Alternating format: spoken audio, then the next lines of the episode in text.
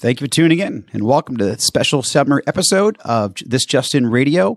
We're broadcasting live from my Atlanta studios. I'm here with Roberta Mullen from Healthcare Now Radio. Welcome to the studio as well, Roberta.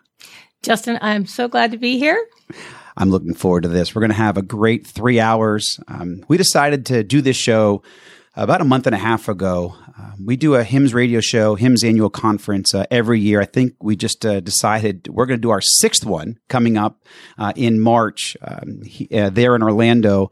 But we decided, you know what, let's do a mid-year check-in. Has some great guests. And actually, one of my guests just walked in the studio, Jeff Brown, CIO of Piedmont Healthcare. And we're going to certainly look forward to speaking with Jeff here in a few minutes. But we decided, you know what, let's do a mid-year check-in on where healthcare is headed, innovation, strategy, and public policy. And it's just an exciting time in our industry, great evolutions across the board. And we're really starting to see some outcomes from technology. We've always had the promises of what technology and innovation can deliver, but we're really starting to see, I call it innovation-enabled outcomes. And so excited to get into some of that today. Just a terrific lineup. This is my 182nd episode. And due to some of Roberta's magic, I'm sure she's going to be able to spread this out to a couple more shows coming up. Again, this is going to be a 3-hour live broadcast. And I wish someone was across from me when I decided to do a 3-hour show and bonked me on the head because I scheduled no breaks for myself at all. And, yeah, but we'll make it happen. And certainly if I needed to take a quick, quote unquote, a station break, Roberta, you can step in. And certainly, Stone, you are here as well, my friend. Stone is a great partner of my show. You've been with me for, gosh, since the day, really day one. Hey, I absolutely love doing this with you. It beats the heck out of working. But... Yeah, you actually joined, I think it was HIMSS 15. We were in Chicago. And you and I opened up, and I think it was a 90-minute or a 2-hour straight broadcast. My very first time ever doing a radio show, never mind a live broadcast. Well, you'd have never known it. It came off extremely well. I think that's why you're in such demand now. You promised me a nice meal and a walk by the lake, and I said... Color me there. There you go. You did. You were fantastic. I appreciate you. I appreciate your partnership. You guys have been so supportive. Again, Stone with Business Radio X, Stone Payton with Business Radio X, they have been great. But I will say the person who I owe this all to is Roberta Mullen from Healthcare Now Radio. I remember back in 2013, in late 2012, 2013, she posed the idea of doing a radio show. And I didn't really have the bandwidth. We're still building the company at the time or getting ready to sell it, actually. And but I think the day we decided to sell it, I reached out and say, all right, let's talk about this some more. And you immediately came back and say, how about we call it This Just In Radio? I actually remember when we met when you were at the Georgia Tech. Yes. Do you remember? Entrepreneur resident there? You were the entrepreneur. Yes. And you brought me down there to show me that. And, that's right. And we really do have to give props to Atlanta because you can't really do this show. You can't really do this show everywhere, right? Yeah. But Atlanta, health IT is big, and our health systems are really big. We have Piedmont, Emory. We've got a good ecosystem here, so that's why we're able to do this. Yeah, we do. I mean, building on that, we actually have, at any given time, 250 healthcare and health IT companies just in the metro region. In our surrounding 12 counties. So it is an amazing epicenter for healthcare and health IT. Again, we'll be speaking with Jeff here in a little bit, Jeff Brown, CIO of Piedmont Healthcare, but a great innovator in his facility. They have been phenomenal partners because it's not just about what the innovators do, but we need the colleges to give us the graduates, to give us our entrepreneurs for our companies. But then also we need the health systems to step up and pioneer some of our innovations and take them on and help us build them. And Piedmont, oh gosh, they've had numerous innovations there that were early, but now much more mature, but they've done a great job helping foster some of those innovations from our community. So we're grateful for what Piedmont. Your new cardiac wing. Yeah, there you go. That's right. Mm-hmm. Again, a great show coming up. We have 12 amazing industry thought leaders joining the show, and as well as 3 of healthcare's top policymakers calling in starting at 12:15 p.m. So you can certainly check out our Run-A show. It's amazing. These are all not only great people, great thought leaders, but I'm grateful. They're also very good friends of mine, every one of them. And so I'm grateful for this opportunity today. Hopefully, it's going to make some great radio. I know know we're going to make some great podcasts from this later on, and I'm grateful for that, for you, Roberta, really carrying on this message. And then today's broadcast, if you ever joined us before at in our HIMSS 15, HIMSS 16, HIMSS 17, HIMSS 18, HIMSS 19, and soon HIMSS 20, these broadcasts really do bring you the latest innovations, technology, strategies, and best practices to successfully navigate healthcare.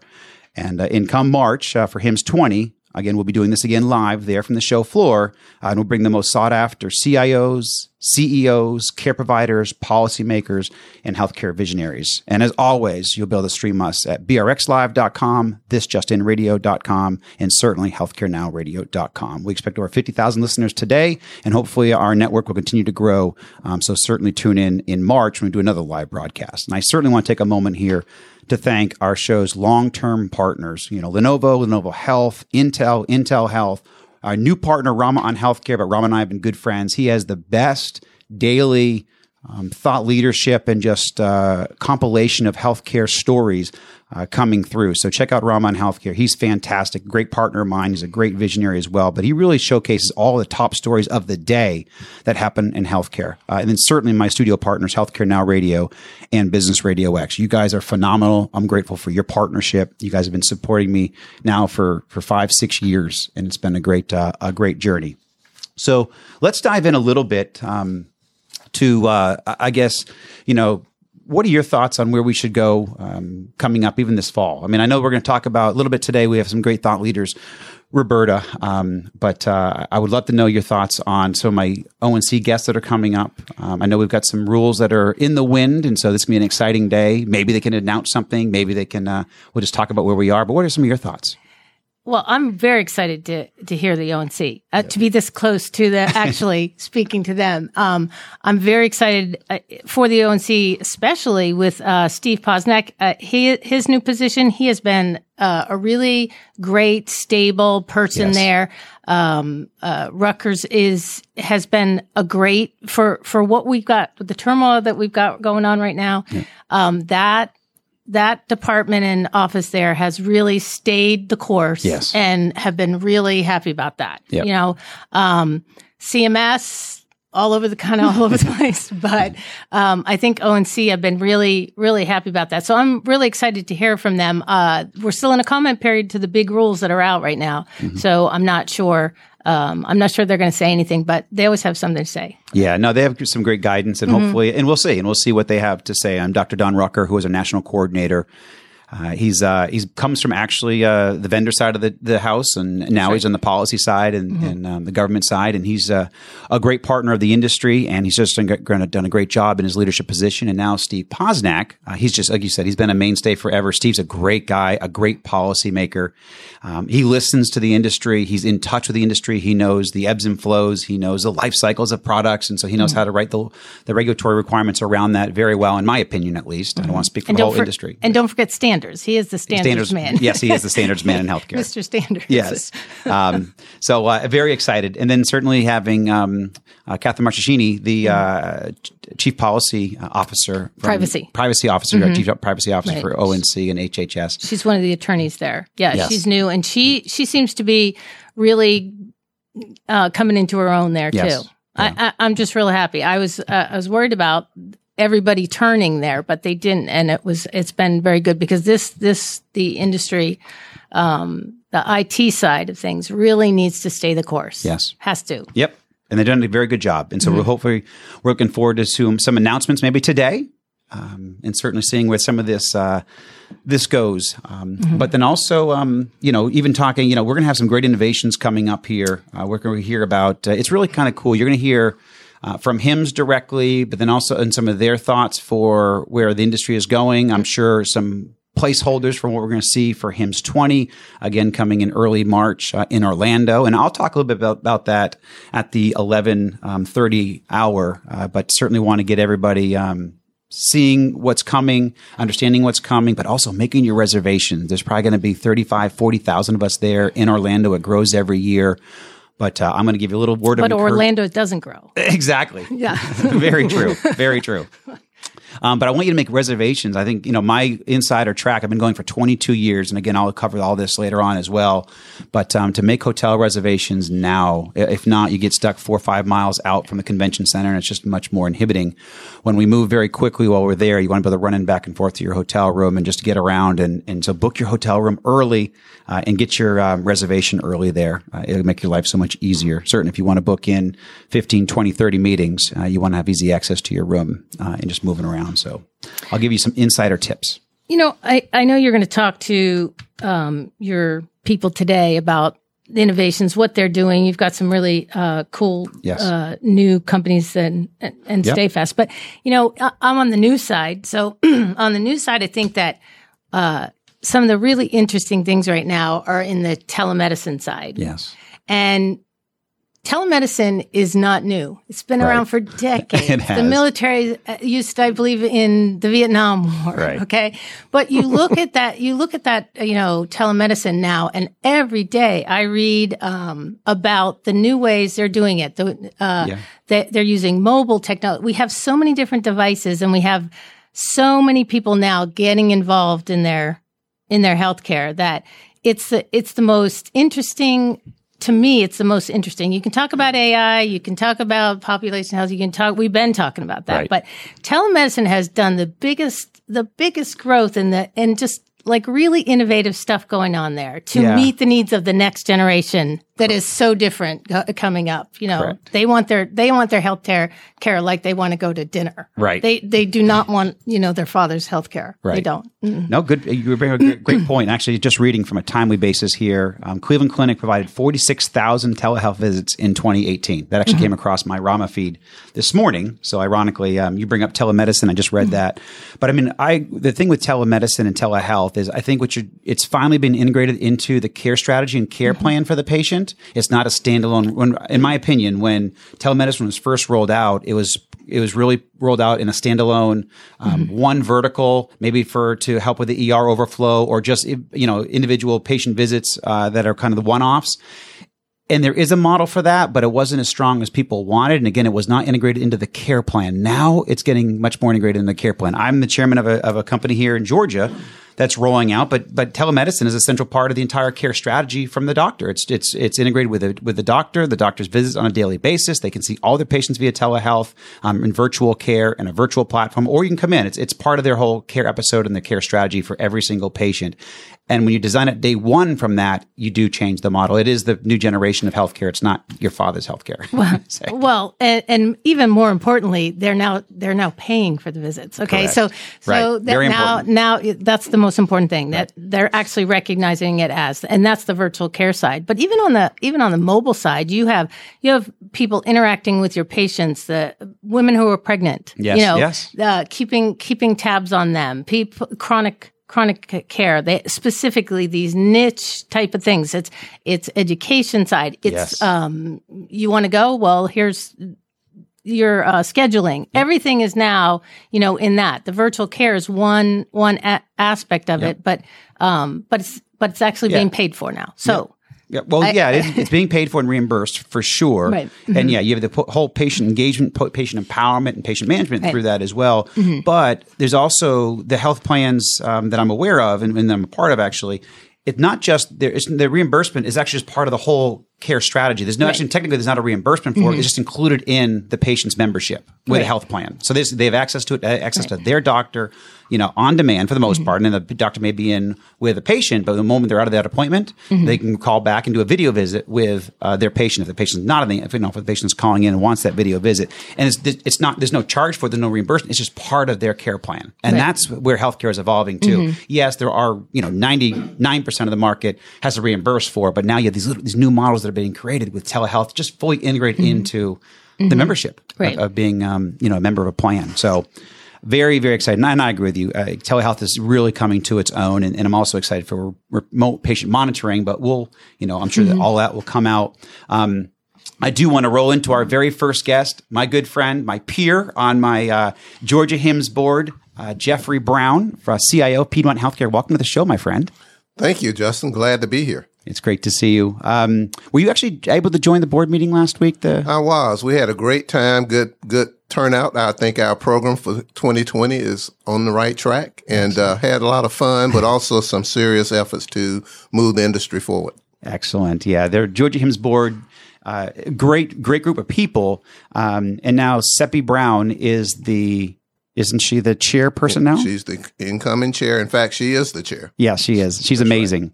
Right. Seppi just works tremendously hard for HIMSS, for Georgia HIMSS, our entire organization. But the Georgia HIMSS chapter is a very special chapter in general. Rob Aaron did a very good job building up, but you guys through the years, I kind of came on in these latter years, but the whole Georgia community has done a phenomenal job building one of the most powerful HIMSS chapters in Georgia HIMSS. So I appreciate all you do and all you donate and volunteer to that group, my friend. So then it's a very important mission to take on. So from your perspective, we talked a little bit about telehealth, because actually one of those initiatives certainly going on at Piedmont Healthcare. But Jeff, what healthcare or health IT trends are you seeing in the industry? Well, I'm seeing quite a few, but I think starting at the top of it is really a whole lot of activity in our industry on M&A, mergers and acquisitions. Okay. You're seeing that happen at the hospital level. You're seeing it happening with practices and even other joint venture activities. And the real challenge that comes forward in our industry is now you're blending people, obviously, and cultures and that type of thing, but you're also having to have dissimilar technologies come together and work more effectively to deliver the services and the care. So that's one huge trend that I see happening.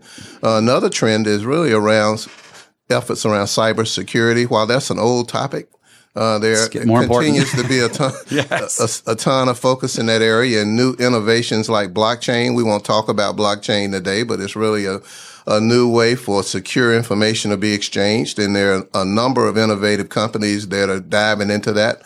Where we're going to see it first in the healthcare arena is probably around the financial industry, or revenue cycle side of what we do, and in the cybersecurity space.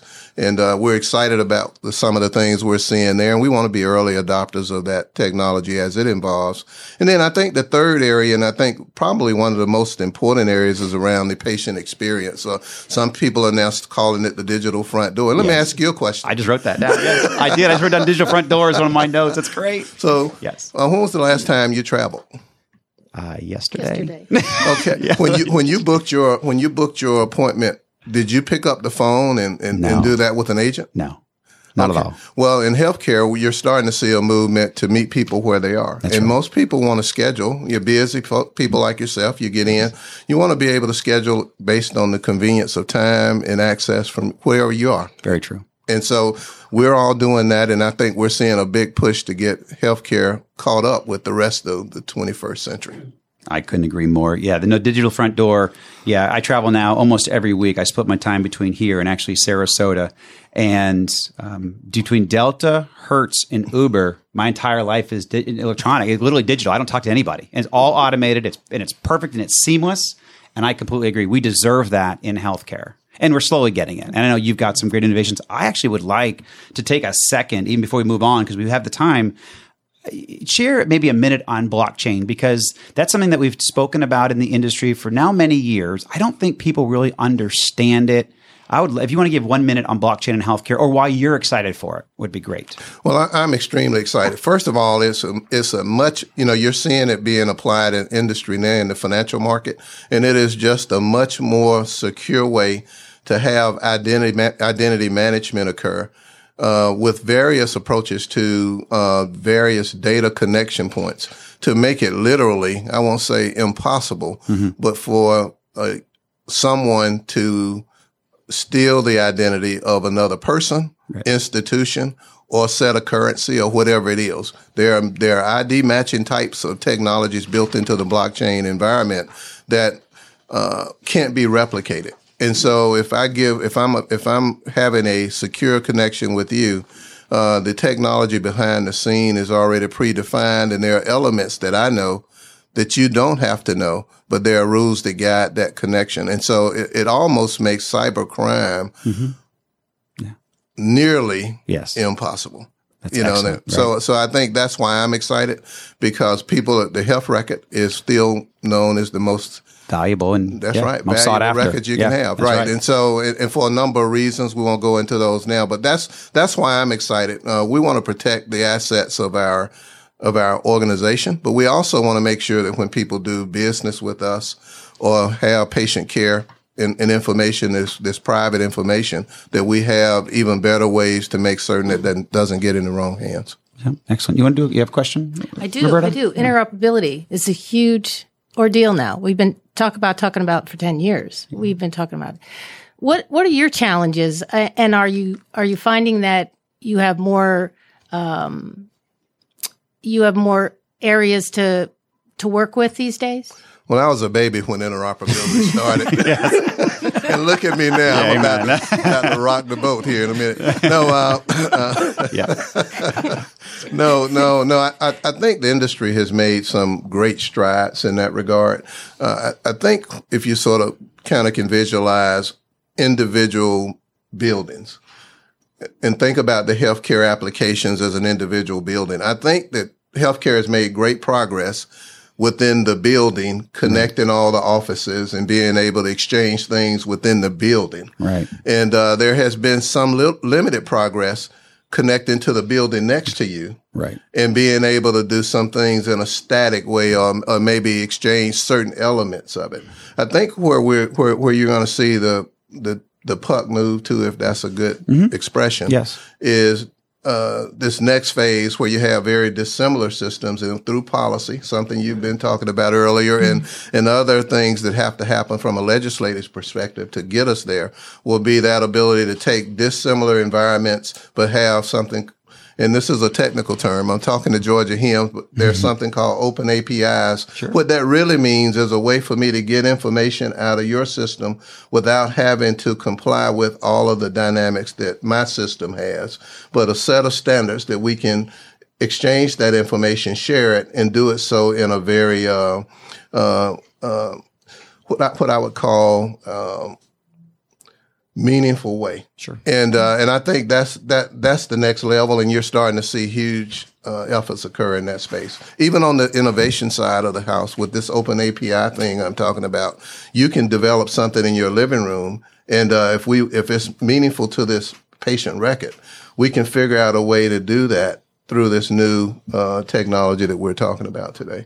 And interoperability paves the way for that. But there will need to be some legislative changes around data sharing and some other things that I know you know about in detail. How's the Georgia HIE working out for you? It's working out well. We belong to several different, so we've got care quality with the vendor side. We've got the Georgia HIE environment that we play into. But all of those environments still have their own uniqueness to them, and it's not quite as fluid for physicians, for nurses, for administrators to use that. But you do get basic record information, something we couldn't say 7 years ago, right? So I think progress is being made. Yep. You know, we laughed about it. Real work is being done. But at the end of the day, it's still not like when you sit at home and you go in and log into your financial records, right? Yes. You're able to actualize information from those systems. Yes. That's right. And it's not quite at that level, but it's getting there slowly but surely. So on M&A and cybersecurity, blockchain, and patient experience, back to the three trends that you're really navigating, what are 2 or 3 best practices that you would share with my community on and help them navigate those trends? Well, I think 2 or 3 things just come to my mind immediately. You've got to work with the vendor partners. You've got to work with the innovative groups, such as the work you've been tied to, Justin, in your path. We're looking at working with the set of new innovators that are now saying, Jeff, they're coming to me saying, Jeff, rather than us building something and pitching it to you, they're starting to say, tell me what your problems are. Let us go in the laboratory and come back with 2 or 3 solutions that might work. And we think that if you do that for us, others in your field probably will have some of those similar challenges. So again, you can't develop it in the incubator at Piedmont. You've got to open it up to the marketplace. So we're heavily relying on our vendor community, the legislative branch to be supportive and work through the government relations process to make those kinds of things happen. And then, of course, pure old innovation. Excellent. So thinking ahead, what do you, you know, and kind of on the Wayne Gretzky, you know, where will the puck be, his famous motto, what do you think we need to be looking at as an industry in 3 to 5 years from now? Kind of looking ahead. What do we need to be? Well, I think you're going to continue to see apps and infrastructure move into something called the cloud. In the old days, mm-hmm. and maybe even the current days, people built out these large data centers, and they had servers and storage devices and all types of switches and that type of thing. I think you're going to start seeing data shared in a mega environment, and we're going to kind of say it's all up in the cloud somewhere. Mm-hmm. Now, the cloud is a series of these things, yes. but rather than each organization's having to have all that and build it and manage it the way we do today, you're going to move some of that infrastructure and cost into that environment and improve the interoperability of capabilities with your system. So that's one thing that I see here to stay. I also see this whole movement with the interoperability maturing. We've been talking about it since I was born. I know we joked about that, but really, seriously, with these open APIs and with the FHIR standards, and those type of things, they're really moving barriers that prevented some of the great strides from happening. It's been incremental. And now I think we have to do that times 10x annually. And I think that in 2 to 3 years, 5 years, you're going to see that no longer be a problem in healthcare. I think you're going to see that interoperability take phase. And then the final is you joked about AI earlier when you talked, but I think you're going to see process automation. You're going to see AI capabilities where you now will have call centers being managed by computers, right? And I would challenge you to tell the difference if you were talking to a computer or a person in some elements even today, such as revenue cycle types of processes and workflows. If it's a process, they can do it much better, and cleaner, and 100% accuracy. All right, and you can build those rules in. Yeah. For them to react to certain tones and reaction to the public. So I think you're going to see that happen. And then process automation, that's working at the code level. And I'm talking to a Georgia HIMSS group, so you understand. But that's taking things that people would have to do to compare numbers and resources to get pre-ops and those types of things. It will be automatically done. And it took people to do them. Today, people do those things. Right. So I think automation is moving into healthcare in a major way, and I think it's through this robotic process automation. I see that being a huge part of our future. Yeah, I actually have I was educated on RPA about a year ago. I have an investment in revenue cycle management. Oh. And they told me, because it's out on a budget line, I'm like, what are we doing with all this? And they said, well, this is basically how we're going to manage our RCM, coming up. And it's exactly, it's just taking the human aspect out of it, 100% accuracy, and you got all the rules and everything built right in, and it's a fraction of the cost. I mean, it's amazing. So the humans listening, it's not taking your jobs away. It's just it will allow you to focus on more complex types. Correct. But a computer can't help us because there's tens of thousands of areas that we need humans involved in, but there's things that we don't need humans involved in where humans create errors, and that's where we need the computers to help. That's right. Jeff, as always, my friend, great to have you in studio. Great to see you. Thank you for kicking the show off with me. And you have a great afternoon, my friend. I will. Thanks for having me. You got it. Have a great day. Thanks, Jeff. Jeff Brown, CIO of Piedmont Healthcare. And welcome, Bird Blitch, CEO of Patient Co. It is great to be here. I mean, and sit next to Jeff, it's even better. I started my whole life journey off at Piedmont Hospital. Yeah, I was born there. God bless. Yeah, it's a great place. Great place to be from. Two great people. Yeah. Well, no, that's the whole fun part and fun aspect of the show. This whole day, these 3 hours is all friends and friends and family and friends of friends. It's great. So it's great to have you in studio, my friend, and thank you for joining us. It's great to be here. I know that you have a very busy schedule. I've just been awed by the growth of Patient Co. You guys are just doing a great job out there. Tell me a little bit about the last 6 months of your business. Well, I think the last 6 months or years. Yeah, you guys have been doing well. Yeah. It's exciting. It's all about listening to the marketplace on some of these big trends and building a great technology platform that solves these patient financial experience problems that we all experience. Yes. I mean, whether you're a doctor or a nurse or an administrator or a consumer, we all experience these challenges, and every challenge is there to be solved for. Amen. Now, I'll never forget, this is about 7-8 years ago. You had just started the company. How old is Patient Co? Oh, it's just a little over that. Yeah. Nine years. I remember seeing you started off, obviously you're out of Georgia Tech. You started off in the Atlanta area, and we got a bill at our house from Patient Co. And my wife opened up the bill. She's like, "This is the best bill I've ever seen in my life." I'm like, "Let me see it." Why are you? And I was still at Greenway at the time, and I'm like, "That's Bird's company." Oh my gosh! I need to bring you in to speak to the whole company about this experience. They get inspired by that. Yeah, that was literally 7 years ago or so, and she literally got this bill. She, "This is the best bill I've ever seen." And I looked at it, and it really was. How you guys kind of transformed just from a normal looking bill to a statement that was very easy to understand. It was just large lettering. It's the way it was laid out. It's everything about the formatting, and it was a Patient Co bill. And yeah. I'll never forget that. You know, from the day. We know the last touch. And the consumer journey in healthcare is often the worst. Yeah. Yes. And so these health systems do great job solving for the clinical aspects. Right. And then we get to the very end. And so our challenge is, how do we help everyone understand what they're paying for, when they're paying for, how they're paying for, and then that solves so many other issues so that the consumer wants to continue to come back to that health system and get treat more on the clinical side. Voila. Yeah. No, fantastic. Now, next thing you know, you got a big company. There you go. So what healthcare, health IT trends are you seeing in the industry, Bird? You mentioned early on at Patient Co, but a lot of this started around the whole advent of the deductible. Mm. And, we think of deductibles with automobiles. We think of them with houses. Who knew it would rise to be such a big deal in healthcare?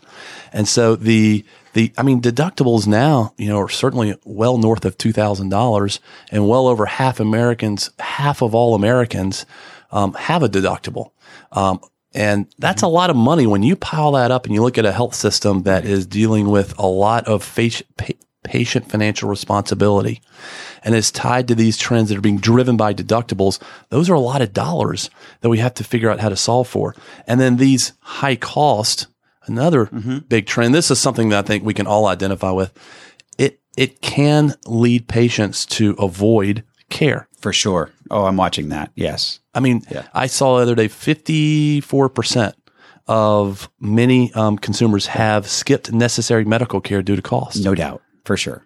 Crazy. Yes. And that's not what we want. No, right? No. So when you get into the why of why we come to the office every day, it's to help solve some of these issues. Yeah. They're really critically important to healthcare being successful and to patients staying well.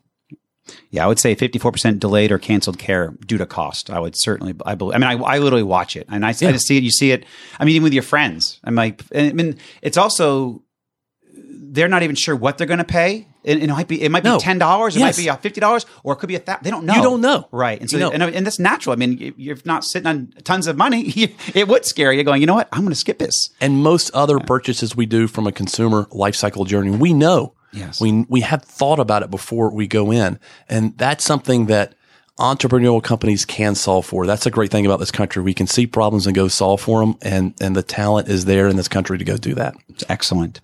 So, what 2 or 3 best practices or strategies can you share to help others navigate those trends? Well, I think if you are in a health system today and, health system, certainly your mission is to provide great clinical care, but you got to get patients. Mm-hmm. They are the customers. And so if we are going off what we just talked about around affordability, there is an affordability crisis here. There is. Significant. It's growing every day, too. Yeah. And so I think, when you think about what health systems can do to solve for that. Earlier this year at Patient Co, we conducted a survey of patients and providers, and we found that nearly 70% of patients want to enroll in payment plans online. Yes. As opposed to calling the health system, trying to go, talking it through, I'm busy. I want to be able to self-service. And so I asked more of the team, let's dig into this further. And we built a case study around that. Now, Jeff just walked out, but we wanted to prove the theory around some assumptions, and Piedmont Healthcare increased payment plan adoption by 400%. Wow. In just 2 months after offering self-service enrollment. And the key there is self-service. Yes. So when we think about consumers, we so many times like to self-serve. Yes. Oh, yeah, we just talked about that. I travel now every week, and I'm between Delta, Hertz, and Uber. Everything is self-service. I don't talk to anybody, and I get the very best prices and the best service. It's everything I want. You're in control. You're in control of that. 100%. So I roll that into this broad consumerism strategy. How are health systems thinking about treating patients. So they all have the goal of providing, they want to be in the number, I'm sure Piedmont, Northside, Wellstar, all these systems in Atlanta, they want to be leading around clinical care, but who wants to be number one in providing great financial care? That's excellent. No, that's perfect. And I did not plan you and Jeff being together. I just know it's a very small world. I didn't even know he was here until I walked in. I walked in the studio and there's I recognize Jeff. That voice. Exactly. So, no, very cool. I just want to know from my audience, I did not plan that. This is not staged or a promotion of anything in any way. It's just sharing best practices and strategies. It just happens to be that we're all friends and it's a great community. And I have innovators and all. We talked about this before we started the show and as we came on air about the ecosystem we have in Atlanta. And again, I didn't plan this, but you're a perfect example of that. And she even brought up that I was an entrepreneur and resident at Georgia Tech and their ATDC, their incubator. And you came out of that incubator. Oh, we did.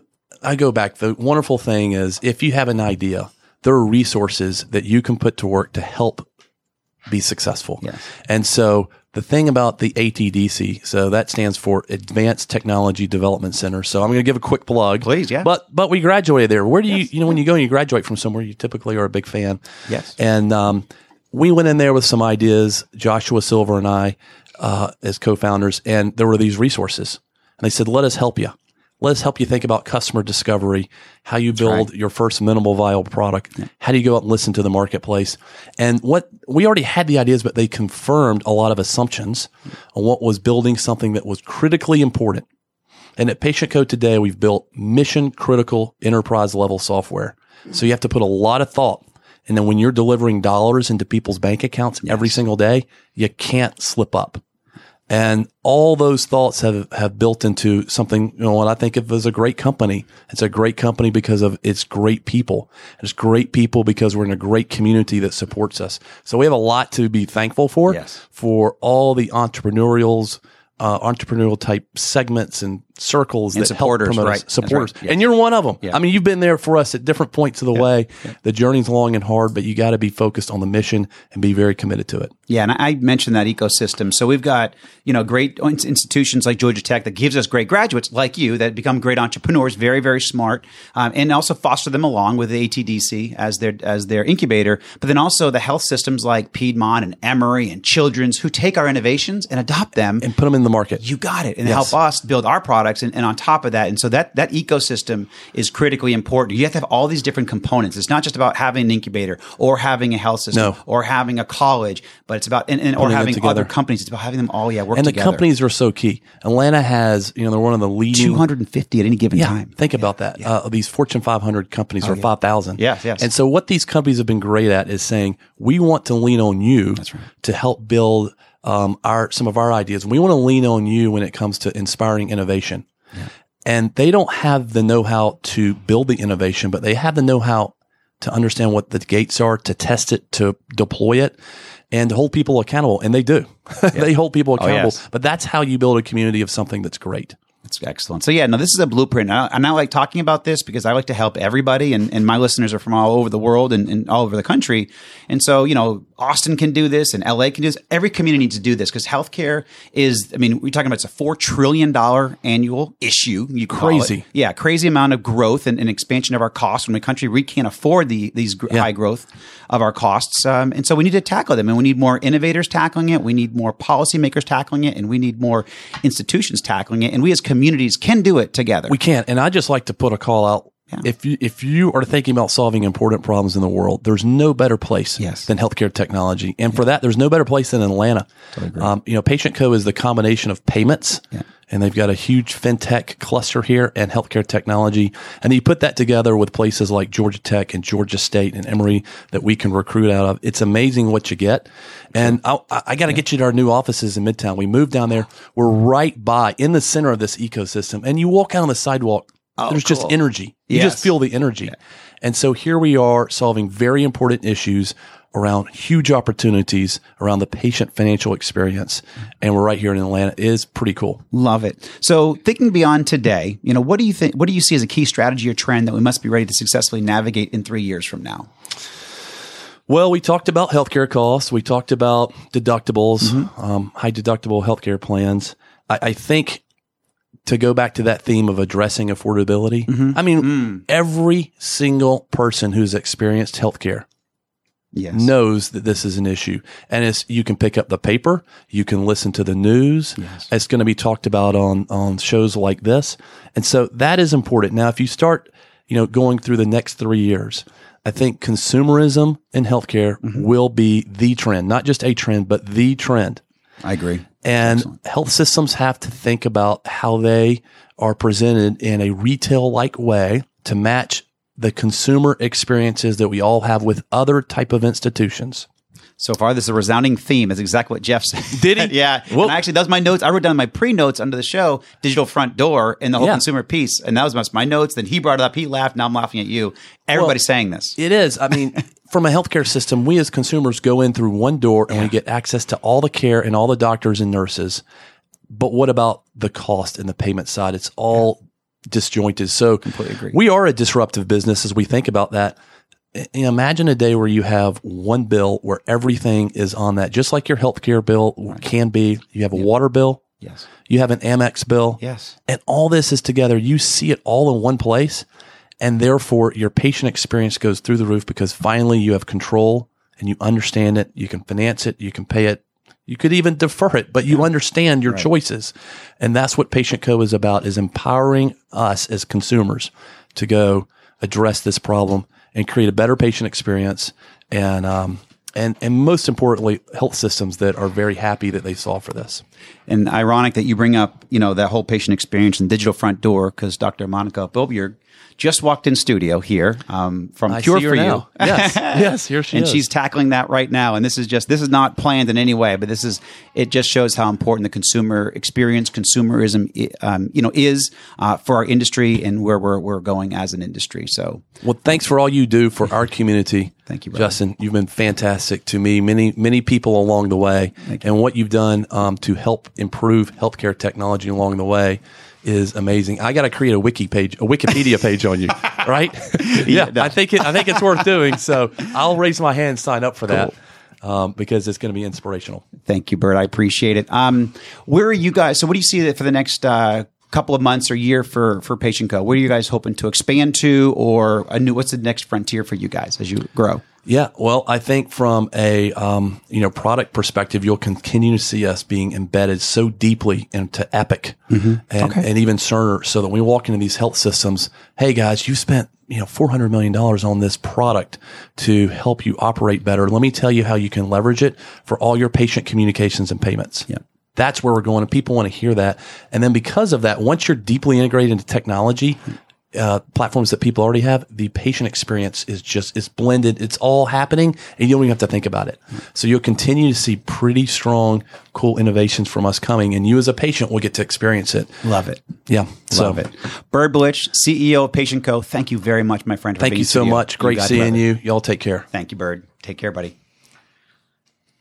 Dr. Monica Bobiard from Qure4U, welcome to the show. Thank you. CEO and co-founder. And you flew in for this, so I'm grateful for that. Thank you very much, Monica. Well, thank you for having me. It's always a pleasure. Yeah, and I have to laugh, and my audience has already heard this, but you have not. Literally, I was making my notes. Jeff Brown, CIO of Piedmont Healthcare, was right where you're sitting. And I bring up, I just said, what trends are you seeing? And he smiles and he says, digital front door. And I'm just like, I just wrote that in my notes. And then Bird just brought that up as well. And now this is your core business. And again, I did not have that plan, but it shows the importance of consumerism in this space. But won't you give us 30 seconds on Qure4U? You're a great thought leader. And I just want to thank you. You're a great proponent or participant in our think tank for what your expertise in patient engagement, patient empowerment, and what you bring together to the industry as a platform. But give us a couple of seconds on Qure4U. Thank you.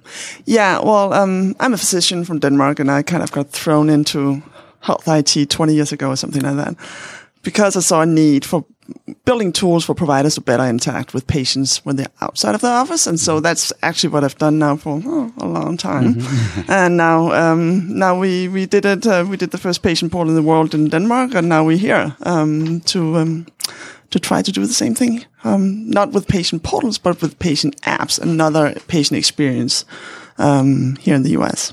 Excellent. So what healthcare or health IT trends are you seeing in the industry? And I already kind of opened that door a little bit. It's just so key, but from your perspective. I think it's really the two things: patient experience. Mm-hmm. So it's getting important for physicians and organizations out there to what is the experience for the patients. And I think everybody is kind of like wanting to go in the direction where banks and airlines have industry has gone before, yes. Right? Really, what is it that the experience for the patient? What's the flow? And I think we'll see them going away from desk and papers and all kind of. Yes. Old-fashioned stuff like that. Mm-hmm. That's one thing. But the other thing I see is that they're getting much more thoughtful in how they're sharing data with patients. And it's not just about getting data to the physicians anymore. It's just as much about getting data to the patients yes. at the right time. So yes. it's instead of just dumping data in a patient portal, now it's protocol-based data flows between patients and providers. That's excellent. Love it. What 2 to 3 best practices or strategies can you help my audience for them to navigate those trends? Well, I think you need to be ambitious. That's excellent. And have some long-term goals when you do this. But at the same time, be practical and have some short-term goals to roll it out. You can't just go in and flip everything upside down, especially because in my experience, the key people here in an organization to really drive the patient engagement, that's the front desk people and the schedulers. I mean, and that often gets forgotten when you roll out patient engagement tools. Right. It comes from the top.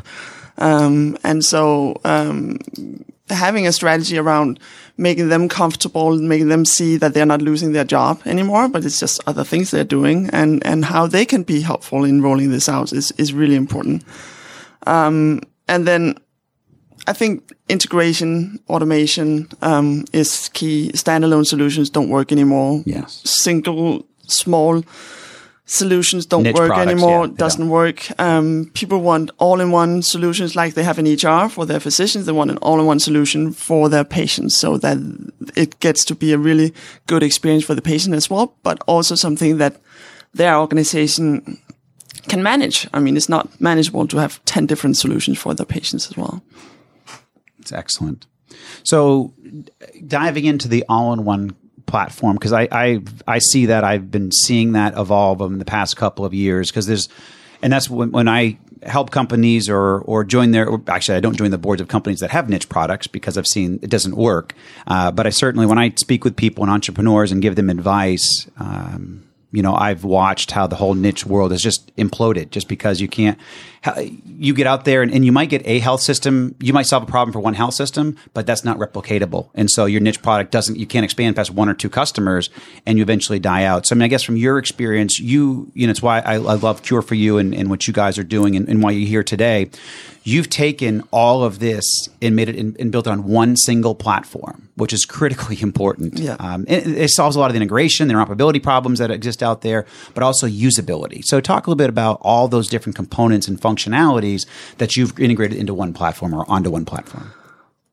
Well, and this is also because we've done it for so many years that we learned and grew with it. And so that's called wisdom. Yeah. It's a good thing. Yeah. So, but what we've learned is that you have to have a solution that covers the entire journey of care for the patient. So it's everything from online scheduling to checking in and paying your co-pays at home. It's screening questionnaires, everything that needs to happen prior to an appointment, but it's also all the clinical processes.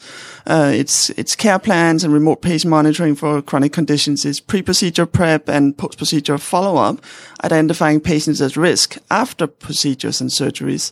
It's communication tools, secure messaging, telehealth, sending photos of a wound after procedures, etc. Mm-hmm. And once you do that, you will have your patients enrolled in one solution that follows them throughout the entire journey of care, regardless of if it's short journey or if it's a long journey. Right.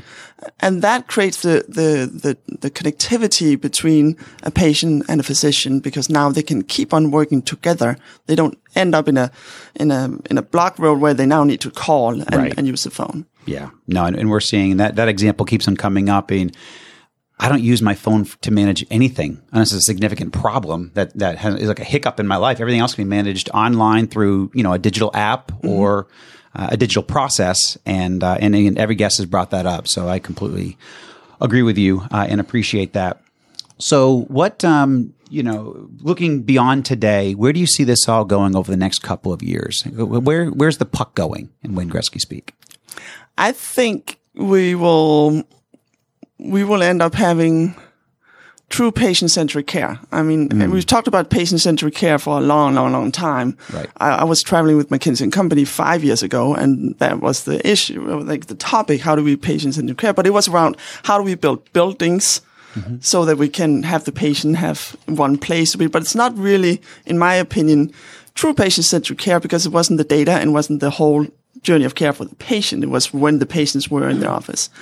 I think we'll see that we'll have an experience for the patient when they walk into the office. There will not be any front desk anymore. They'll be walking into a coffee shop where they sit down. They've checked in at home. They can have a cup of coffee while they're waiting. We're not just put into a room where we're sitting and waiting for 30 minutes while somebody is typing in our data. Right. And that's one part of it. So the experience of the whole entry into an organization will be different for the patient. But I think a more important one will be that the conversations that will come between physicians and patients will be about what happened for the patient while the patient was at home. So the physicians will now start looking at graphs and data from data that was collected by the patient while they were at home. Because we as physicians, we rely on what we can get out of the patients when they're in the office. We don't have any way to get a full picture. Right. So we get to a place where we'll have longitudinal data and we can see what's going on with the patients at home, and we'll be able to much better base our treatment and diagnosis based upon that. And not so much episodic data entries in the office. But that is also going to create a challenge, I think, for a lot of the EHRs out there, because they're not built for that. So I think they need to start thinking about how do they build interfaces that can show longitudinal data, including what's happening with the patients when they're at home and not just in the office. That's excellent, excellent. And your coffee shop example makes me think of, there's an ad. I don't know the bank. But there's one of the top five banks in the country. They have coffee shops now for exactly what you said. Actually, that is a lot of their banking's done online, electronically. They're only there for maybe an appointment, but that's pre-scheduled, and they're going in there, going to grab a cup of coffee, and then can move on to their appointment. It's a much better experience than a waiting room and a healthcare facility. Yeah. Oh gosh. Yes. I was actually visiting one of our clients up in Cody, Wyoming, far, far away. He built his whole office around that. And you came in, and then it was just like, there's nice music. You sit down, you grab a cup of coffee. There is no front desk. I mean, it was amazing. Right. Yeah. Well, in Roberta and I were catching up just before the show and really discussing how we see healthcare evolving, and some of the examples of the patient experience, how we've got to manage that differently, much more effectively and efficiently. And obviously, I couldn't help but think of what Qure4U is doing, and really that whole, just digital front end. I mean, you want to dive in here, Roberta, a little bit about what. Well, the first thing I'm going to say is, for those of you looking up Qure4U on the web right now, trying to figure it out, it is Q. Oh, thank you. We're listening, right? Yes. It is Qure, the number 4, and the letter U. Yeah. So that's Qure4U. That's so right. When you're looking it up, because I had that same problem. I know. So that's there. No, we were actually talking how, the next generation, they don't want their healthcare like their parents. Fathers. Yeah. No. And the physicians and the hospitals, they have to change with the time, because they are going to be looking. When I grew up and everything else, you just went where your parents told you to go, and you kept going, even though you didn't even like the place. Yeah. You just kept going. Correct. Yeah, people are skipping. And to your point, they don't go now. They don't want to go where their parents go, and they're skipping care. And we even talked about that with Bird a moment ago, is people don't understand the costs. It's not transparent. And we're seeing way too much. I mean, I think the number was 70% want to pay online, but 54% delayed care or did not seek care because either cost, or they didn't know the cost, and you're afraid, and you can't blame them. And so having this, this transparency, but then also, I know you guys are on the whole payment side, or you're moving down that path very quickly as well, is having a full comprehensive platform where the patient can engage, they can understand what they're going in for, they understand, you know, in your case, you know, pre or post appointment and prep and a follow-up, but also having all that payment information understandable. And, you know, an appointment may only cost $100 or may cost $50 or $10 or be no cost at all. But we need people seeking care. Not seeking care is not a solution. No. That's a major inhibitor to much larger health problems later on that we're going to have to pay as a country. They don't just go away. No. So by delaying care, we're going to be up for much more significant issues financially than where we are right now. So, but I think a lot of that is also about how easy is it to get to the doctor? Yes, very true. And a lot of people are working, and some cannot go to the doctor because they're afraid of losing their job. So we have examples of patients calling in on a telehealth call from their car, and that helps them. But also just scheduling an appointment. I mean, me personally, I don't ever get to go to a doctor because I don't have time to call and schedule an appointment during the day. Right. But if I can go on my app, I can just plug myself in. Correct. Nighttime. I mean, that was what we saw early on in what's happening in Denmark, was that we had like 30% of all appointments were done online. Excellent. No, I completely agree. And we talked about that again right before we came on air about how care is really shifting. There's now health plans that Medicare reimburses for telehealth visits, but the payers are starting to reimburse for these telehealth visits, but health plans and care plans now offer it integrated into the overall service and membership. And so, you know, that's what I'm most excited about. It's not just about reimbursement. It's just part of healthcare. You can go see your provider in person. If it's crafted the right way and integrated the right way, you can see them in person, you can see them virtual care, telehealth, secure messaging, and have your visit however you need to. And that, you know, exactly falls on exactly what you're saying. So, in our closing few minutes, what do you see for Qure4U? And it's Qure4U, the number 4, and the letter U. Thank you, Roberta, for bringing that up. Very good point. What do you see over the next year for your company? We've been very fortunate. We've been growing really growing crazy the last year, and been able to get some very large clients sign up with us, and it gives us an ability to really go build that all-in-one solution that we want to do. Mm-hmm. And we have a few pieces where we want to go into eligibility and some more payment options. So, but I think really optimizing the flow for the patient, and then also building out some tools for the physicians for the things that are missing in the EHR right now, or partnering with more EHRs. Yeah. That's also we like to partner. Yep. No, very smart. And you talk about the importance of the deep integration, and patients deserve that. And so we certainly want, you know, as former chairman of the EHR Association, I certainly want more EHRs opening their doors to innovators, certainly the leaders out there that are solving big problems. And so I'll certainly call on the industry to do that. But then also, you know, you're growing like gangbusters because exactly every single guest, you know, before you has talked about the importance of consumerism, the digital front door. And Denise was kind enough to share some of her thoughts, and she's going to jump into and talk about, I think, patient engagement and consumerism as well. And Denise Hines from HIMSS just joined us in studio as well. So everybody's coming on time. Exactly. I'm grateful because when we're live on air at HIMSS, you know, for the radio show for annual conference, it's not always like that. It's me looking into the audience, and then, you know, we'll have people, they'll show up, but they're still they're talking to their friends, and I'm like, no, you're supposed to be live on air right now, get up here. And I'm like ad-libbing and doing the tap dance, and Stone's like throwing little rocks at my feet, making sure I dance properly. It's great. So, but anyhow, Monica, thank you very much. You traveled in from Florida, so I appreciate you flying for the show, but hopefully Atlanta will treat you well today, and you have safe travels home. Yeah, thank you so much. Dr. Monica Bobiard, CEO and co-founder of Qure4U. Thank you for joining us. Have a great afternoon. Denise Hines, thank you. How are you doing? I am wonderful. Thank you, Justin, for having me here today. So you're the Chief Americas Officer. Is that your title? New title? Yes. Is that the coolest title ever? I love it. Yes. Denise is first of all, you're wonderful to our industry. You're a longtime friend of mine. But this is a new role for you. You're one of the big leaders, certainly in our state and nationally when it comes to health IT, but now you've recently joined HIMSS in this new role. So tell us about this new role. Yes. Well, it's a dream job, Justin. It's, Amen. It's taking everything that you and I and many of us have worked on to advance the adoption of health technology, working with providers, all the industry stakeholders, workforce development, taking all of that and having a global platform to deliver services and products. And in my role, I am responsible for the global conference. Oh, okay. So all of the great networking and learning and bringing together 45,000 plus people. I've already plugged it one time, but I'm going to plug it again here in a second too. But yes. Perfect. Yes.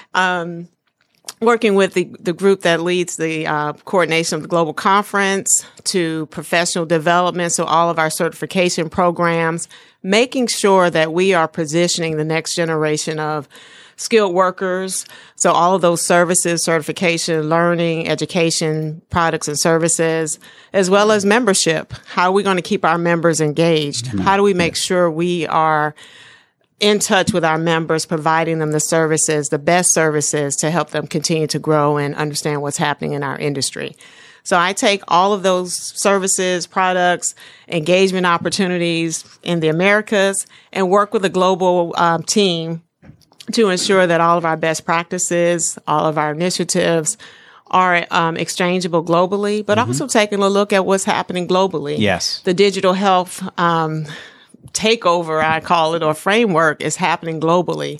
So we can look at best practices from robotics to digital health to artificial intelligence, take those best practices from a global perspective and see how we apply those here in the Americas. So it's the dream job, Justin, I have to say, and it's been a wonderful opportunity, and I enjoy all of the opportunity I have to talk about everything we've been working on, from women in health IT to inclusion and diversity to health equity to now really focusing on the patient experience and making sure we keep the patient at the center in everything we're doing. Do you have anything over the theme, doing the themes for the HIMSS? Okay. Are you in part of that? Yes, I work with the marketing team. So we have a wonderful marketing team who's actually working on the theme. So that will be revealed very soon. I heard. Well, very soon. Tell us what goes into that, though. How do you come up with the theme for the years? Well, we take a look at what's happening in the industry. We obviously take a look at what worked well. Our Champions of Health was a tremendous success last year. Yes. And the momentum from that, we want to make sure we continue to build upon that. But we also want to make sure that our industry is looking forward. Mm-hmm. We've been talking so much about digital health, innovation, keeping the patient at the center, health equity. All of these topics are moving us into the future of healthcare.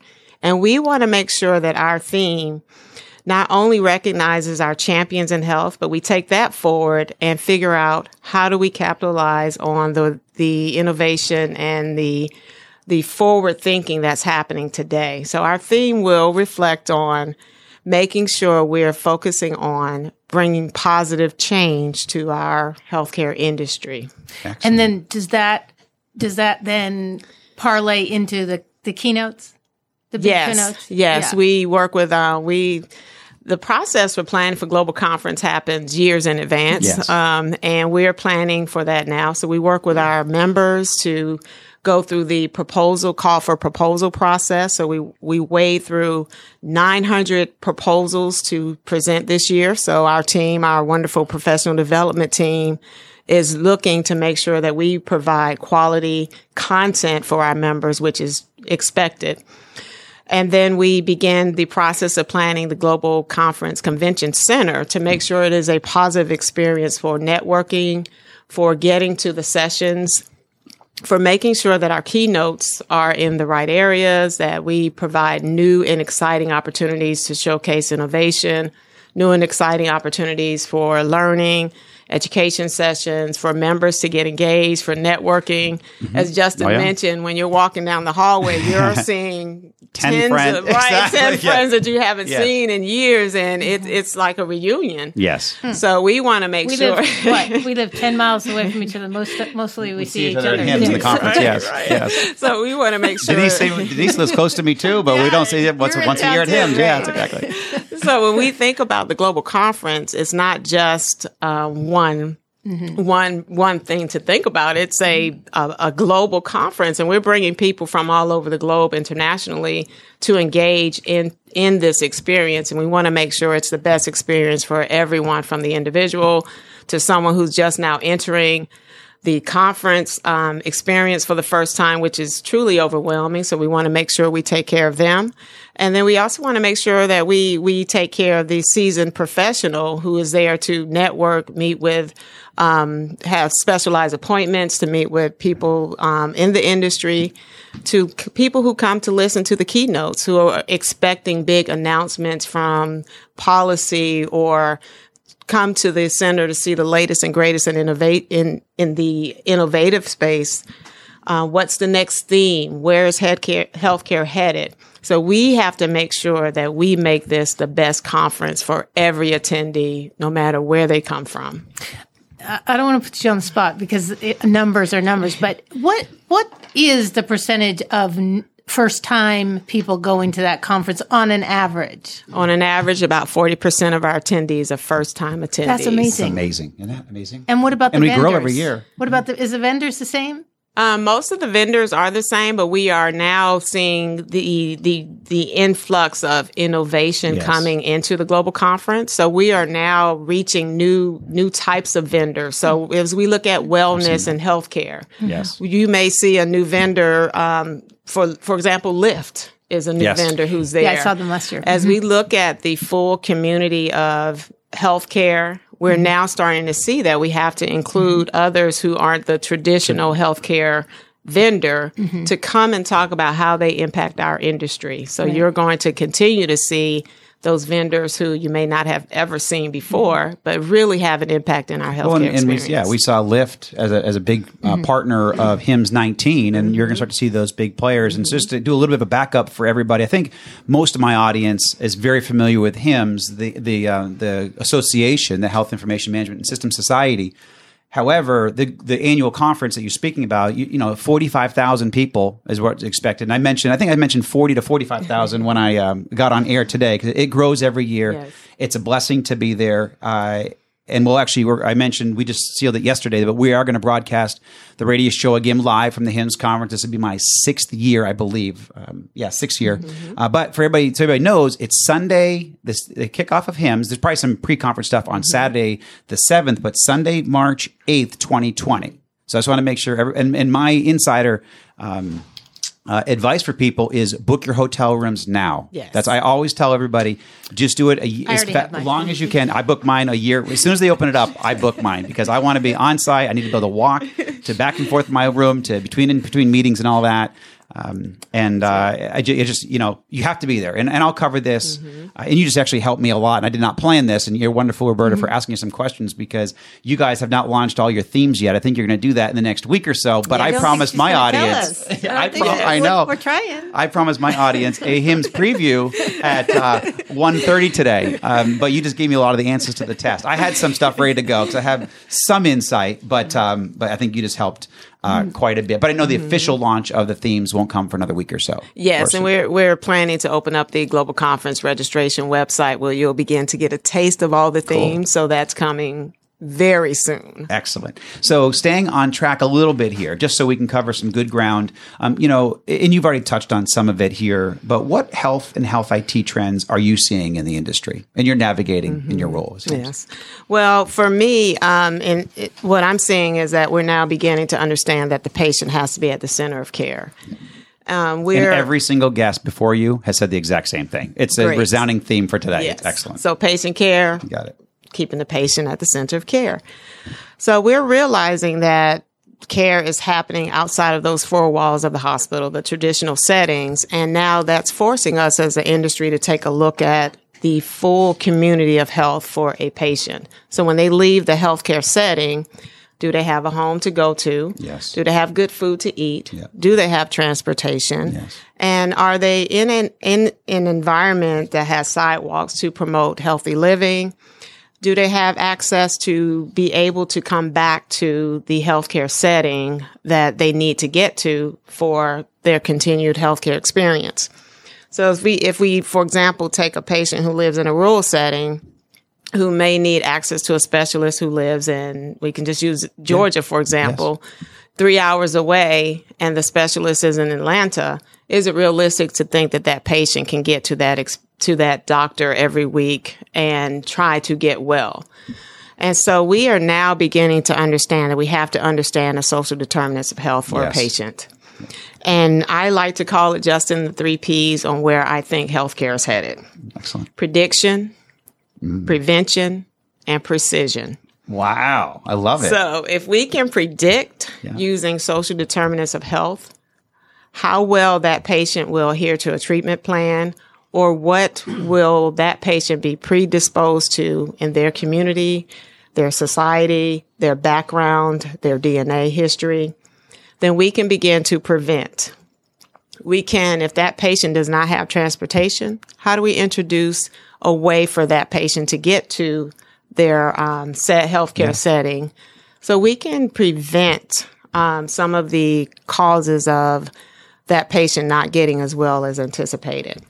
And so then, the 3 Ps again are prediction, prevention, and precision. Love it. It's excellent. So if we have predicted what your health outcomes will be based on your history, your family history, your social community, your access to health and wellness tools that can help you get better. We can help you prevent. So we can give you the home monitoring tools to help you prevent. We can look at your past history and get you the tools and exercise and medications you might need to prevent you from getting worse or prevent you from even having the chronic illness that is predicted. And then precision. If you do contract that chronic illness, we will know enough about your history, your social environment, your past family disease states to offer you a personalized healthcare experience that will help you get better and not just a generalized healthcare experience. And so that's where I see healthcare heading. And to get there, we need the tools. We need the data and information. We need healthcare providers to not be burned out by introducing all of these rules and tools and requiring them to learn something new every day. And we need the skilled workforce that can wade through and bring in the next generation of technology who can understand and create these patterns and predictions and help us understand what's happening in our healthcare environment. Yeah, I'll actually get a plug for where you went there. I actually had 23andMe do my sequencing and all that. And actually, I was shopping last, I think I got it on Thursday or Friday of last week. I think it was last Friday. And I got my email from 23andMe, and I went through it immediately as in a mall, and I just went through it. And literally, I had emailed my mother and my grandmother because I had no predisposition to anything. And I was so happy. I was like, thank you for the good genes, Mom and Graham.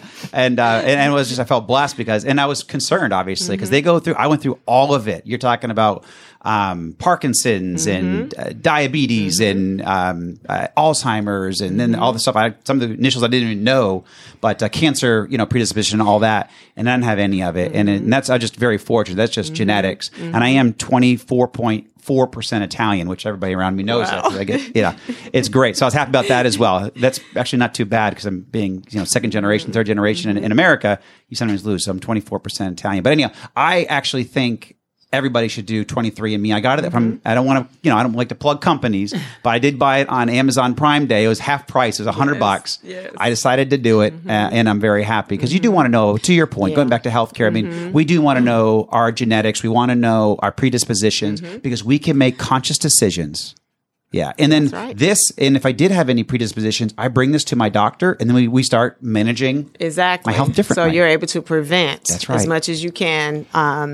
If you are predisposed to, let's say, diabetes, then you can be placed on a health management plan early enough to help prevent it. Yes. And then if you do contract it, then the precision of knowing what has happened in your past family history can help that doctor develop a personalized health plan for you. Excellent. So we're running a little low on time, but I'm actually going to, if you do have time, you're more than welcome to stay in studio. We do have Dr. Rucker calling in a few minutes here. Do you know if they're online?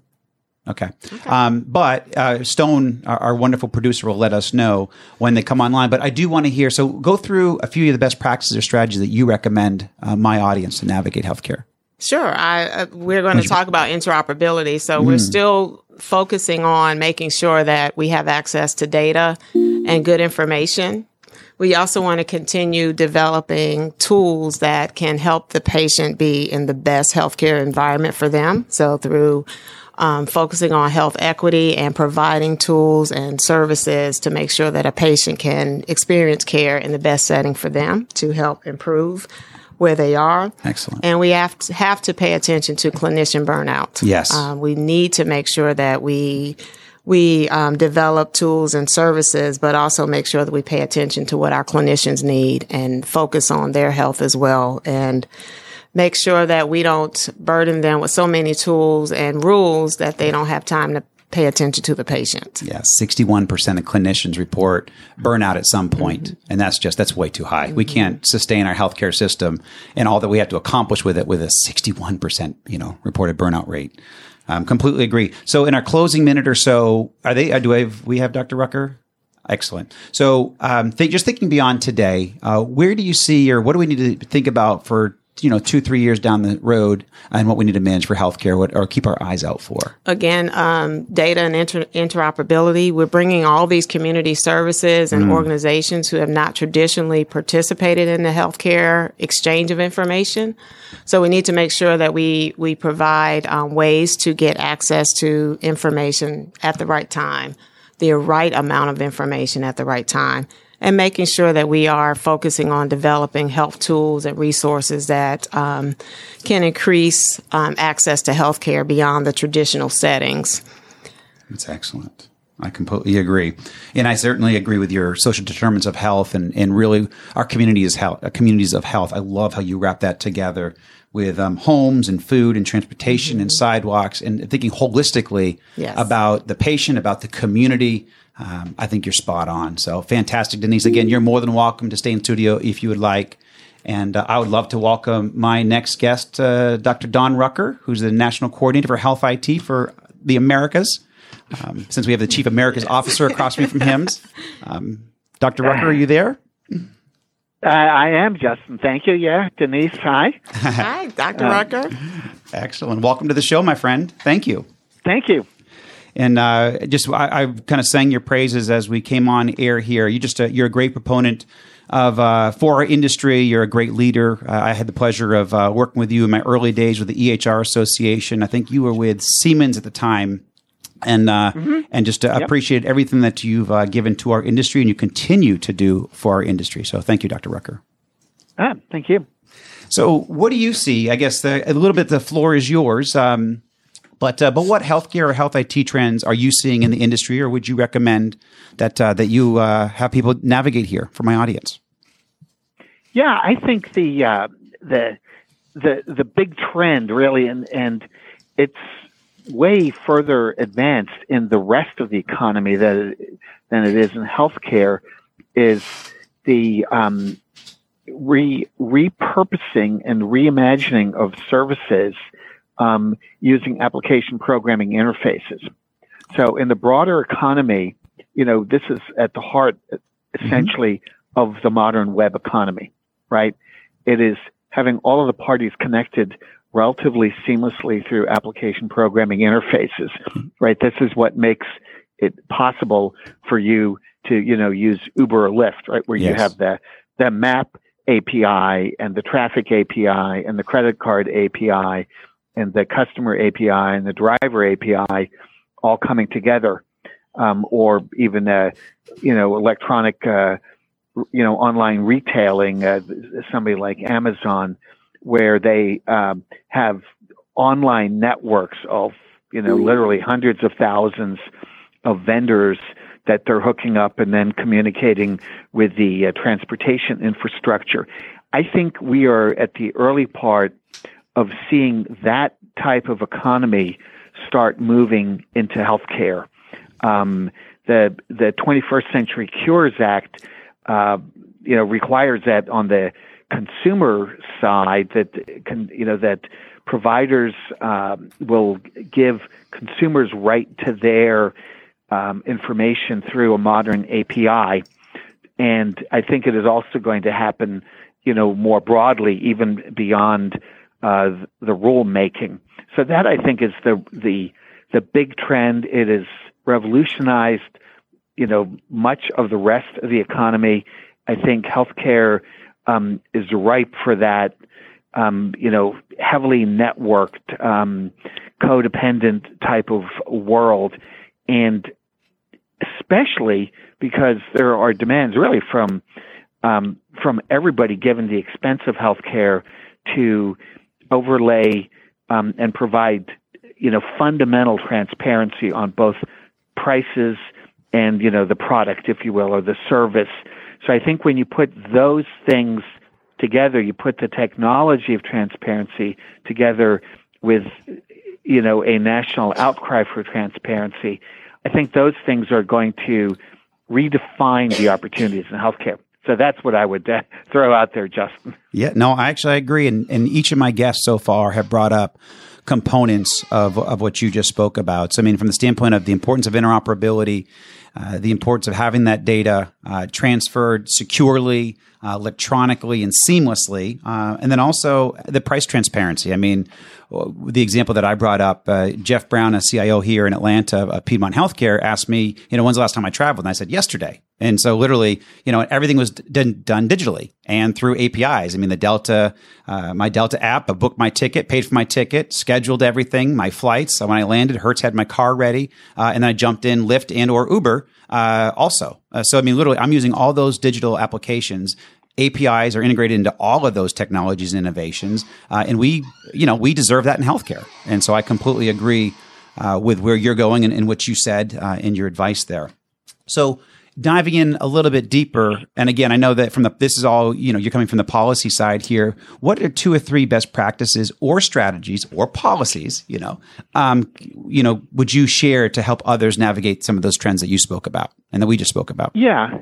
So from a policy point of view, obviously we have a rule, that is, in process. Yes. We've got 2,000 public comments. We're going through those comments. And are going to have a rule requiring providers to have application programming interfaces so patients can get their clinical data in a very secure way through what is called OAuth 2. So they're going to have a secure way. The patients have to log on to the provider. So I know there's been a lot of discussion about somehow patients would, that people would just somehow get the data. That's not at all true. This is 100% directed by the consumer. So that's in our rule. There are provisions enforcing that and the affordability of that through information blocking and the allowed exceptions, because Congress and it's law that information blocking is not allowed, and the assumption is that consumers are going to get the data. So that's the policy. The flip side of that is, for providers and for your audience to think about, how am I going to provide services in that world? How am I going to be an entrepreneur? How is my, delivery system, my service? How am I going to make those richer products that you just described on your travels yesterday, right? And that seamless, the theme, interesting enough, of what you described there is, I think, something that is called co-production, right? So you make your reservation, you print your ticket, you tag your luggage type of thing. We haven't really had co-production in healthcare, right? In co-production in healthcare, we term with a sort of a bit of a funny phrase, which is patient engagement. I mean, that's a strange concept when you think about it, right? In every other sphere of our life, we're automatically engaged, yes, right? We don't need to talk about patient engagement to go to the supermarket or to a movie or to travel, right? It's only in healthcare because where we've had these third parties, third-party payment systems have separated patients in many, many, many ways from control and knowledge of their healthcare. We think these APIs and, in fact, new services, new opportunities will re-engage them. So I would say for your audience to really think about what do APIs mean for you, what services are do you want to coexist with, work with, layer on in that sort of very consumer-driven automated world. That would be a big suggestion. No, I love it, and I completely agree. And we were talking about that even before we came on air about how there's health plans now that this is all integrated into one package. It's like a membership. You get full virtual care, you get full telehealth, you can go see your doctor in person. It's not even reimbursed. It's just part of your plan. It's just part of your care. It's a new model of healthcare. It's not kind of that older world. And I'm excited to see it. I'm seeing how, healthcare is evolving, and we're seeing how these new models are being rolled out, and all these innovations are just integrated. It's just part of the care plan. It's not a component. It's not, a separate app. It's just how I'm going to seek healthcare. I might see you in person. I might ask you for a secure message back and forth, or I might, ask for a virtual visit, but that's all with my doctor, not some random doctor. It's my doctor. And I love those innovations that I'm seeing out there. So, and certainly with APIs, even if it is not your doctor, they will have your information. Correct. And more importantly, you will have your information. Very true. And if the key part here from an economic leverage is this finally, literally the first time in many, many years, truly empowers the American public to shop for their care. Yeah. Right. The model where the current delivery system is in many markets, buy up all the competitors, right. Prevent leakage and set prices for the insurer. I think that model it's very much at risk in a modern competitive economy. I completely agree. It's excellent. So in our closing few minutes, thinking beyond today, what do you see as a key strategy or trend that we must be ready to successfully navigate in 3 years from now or in the future for healthcare? Well, I think one, we've talked, obviously over the last 10 minutes about the consumer facing part of it. I think for providers, who I'm guessing are the bulk of folks listening here, I think it's also worth thinking that these technologies will also help make efficiencies on the payment side, on the back office. If, the consumer is the front office type, I think they're going to be just as transformative on the back office. We're working with all the large payers on accelerating FHIR through the FAST project and the Da Vinci group. So a lot of the massive friction in the system, the whole quality measure reporting world, the prior authorization world, a lot of this will, I think, go away as we communicate the data in a much richer way so that we don't need these very narrowly scoped solutions such as individual quality measures or, individual protracted discussions about prior authorization. Those are really information flow questions and payment questions. Mm-hmm. You can reimagine that world infused really with a lot more information so that payers and the public will have a lot more accountability through machine learning and big data type of analysis and won't have to engage in these very, very expensive one-off hand-curated activities. So I think the back end, the back office part, the payment part of the world is going to be moving at least as rapidly as the front-end consumer part of the world here. I'd love to hear that. I know that a lot of my audience does as well, because that even goes to address some of the burnout issues that we've even, that we talked about with Denise here before you came on air. It's just, there's a lot of burden, and we need to help the clinicians as much as we need to navigate consumerism. So I completely agree. That's excellent. Yeah. We've done, it's actually mandated in Qure4U ONC and CMS analyze burden. We've done a number of things with CMS on reporting burden, and we're addressing some of these, more deeply rooted burdens literally as we speak. That we've just mentioned the prior authorization, some of the quality reporting, because those, it's interesting. The burden is not; it's often attributed to the EMR. Mm-hmm. It's not fundamentally the EMR. I mean, you could argue about the quality and usability of some of the, specific interfaces. But much of the burden is really how we've layered payment policies into the EMR workflow. And that's, not a great home for those things. We need to uncouple, we need to get the payment out of the clinical workflow. And that's excellent. Very good perspective. I agree. Any important dates, Dr. Rucker, that you think we should keep an eye on from your perspective and coming from the ONC or CMS, just for the edification of my audience?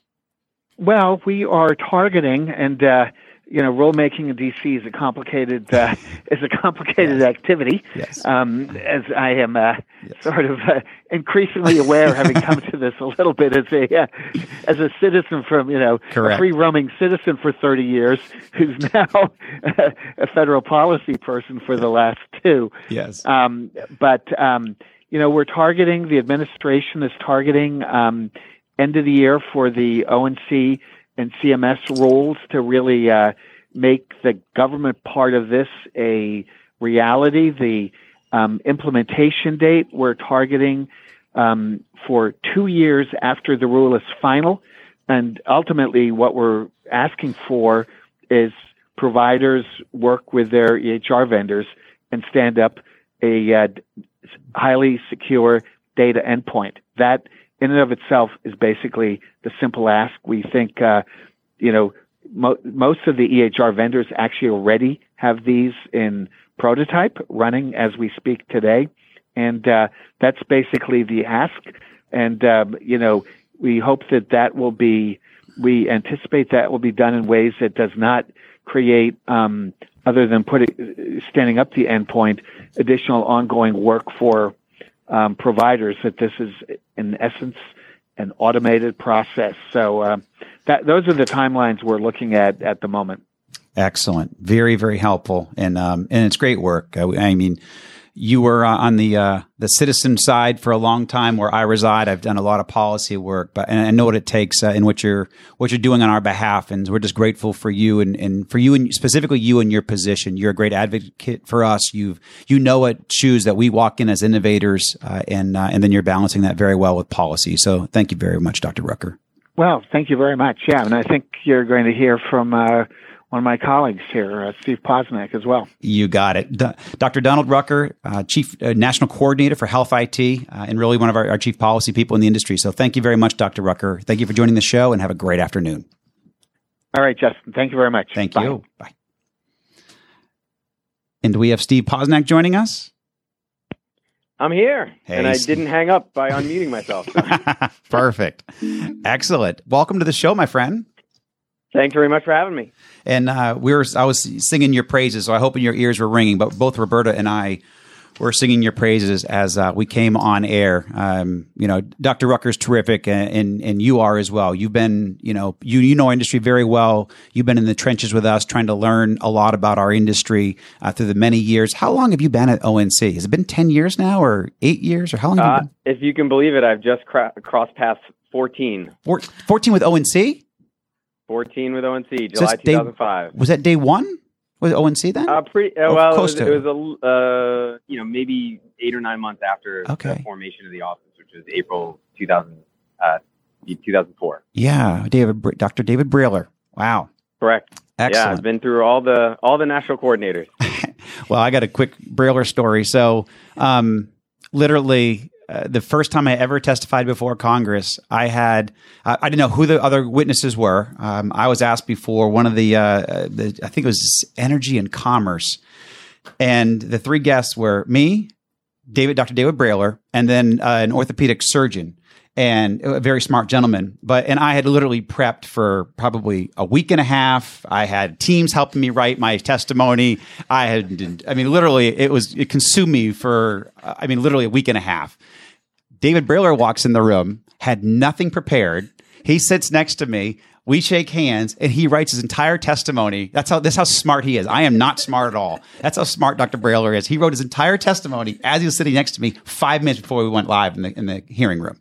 I'm like looking at him in awe. So anyhow, he was very good. He kicked all that off. It really, this is not a story about the national coordinator's office, but nonetheless, I was very impressed with him. So those are my first interaction with him. So yeah. Go ahead. No, go ahead, Steve. Follow on there. A quick story for you as well, if we're sharing stories here. So when I first started straight out of grad school, it was the beginning of a lot of ONC's work from its infancy.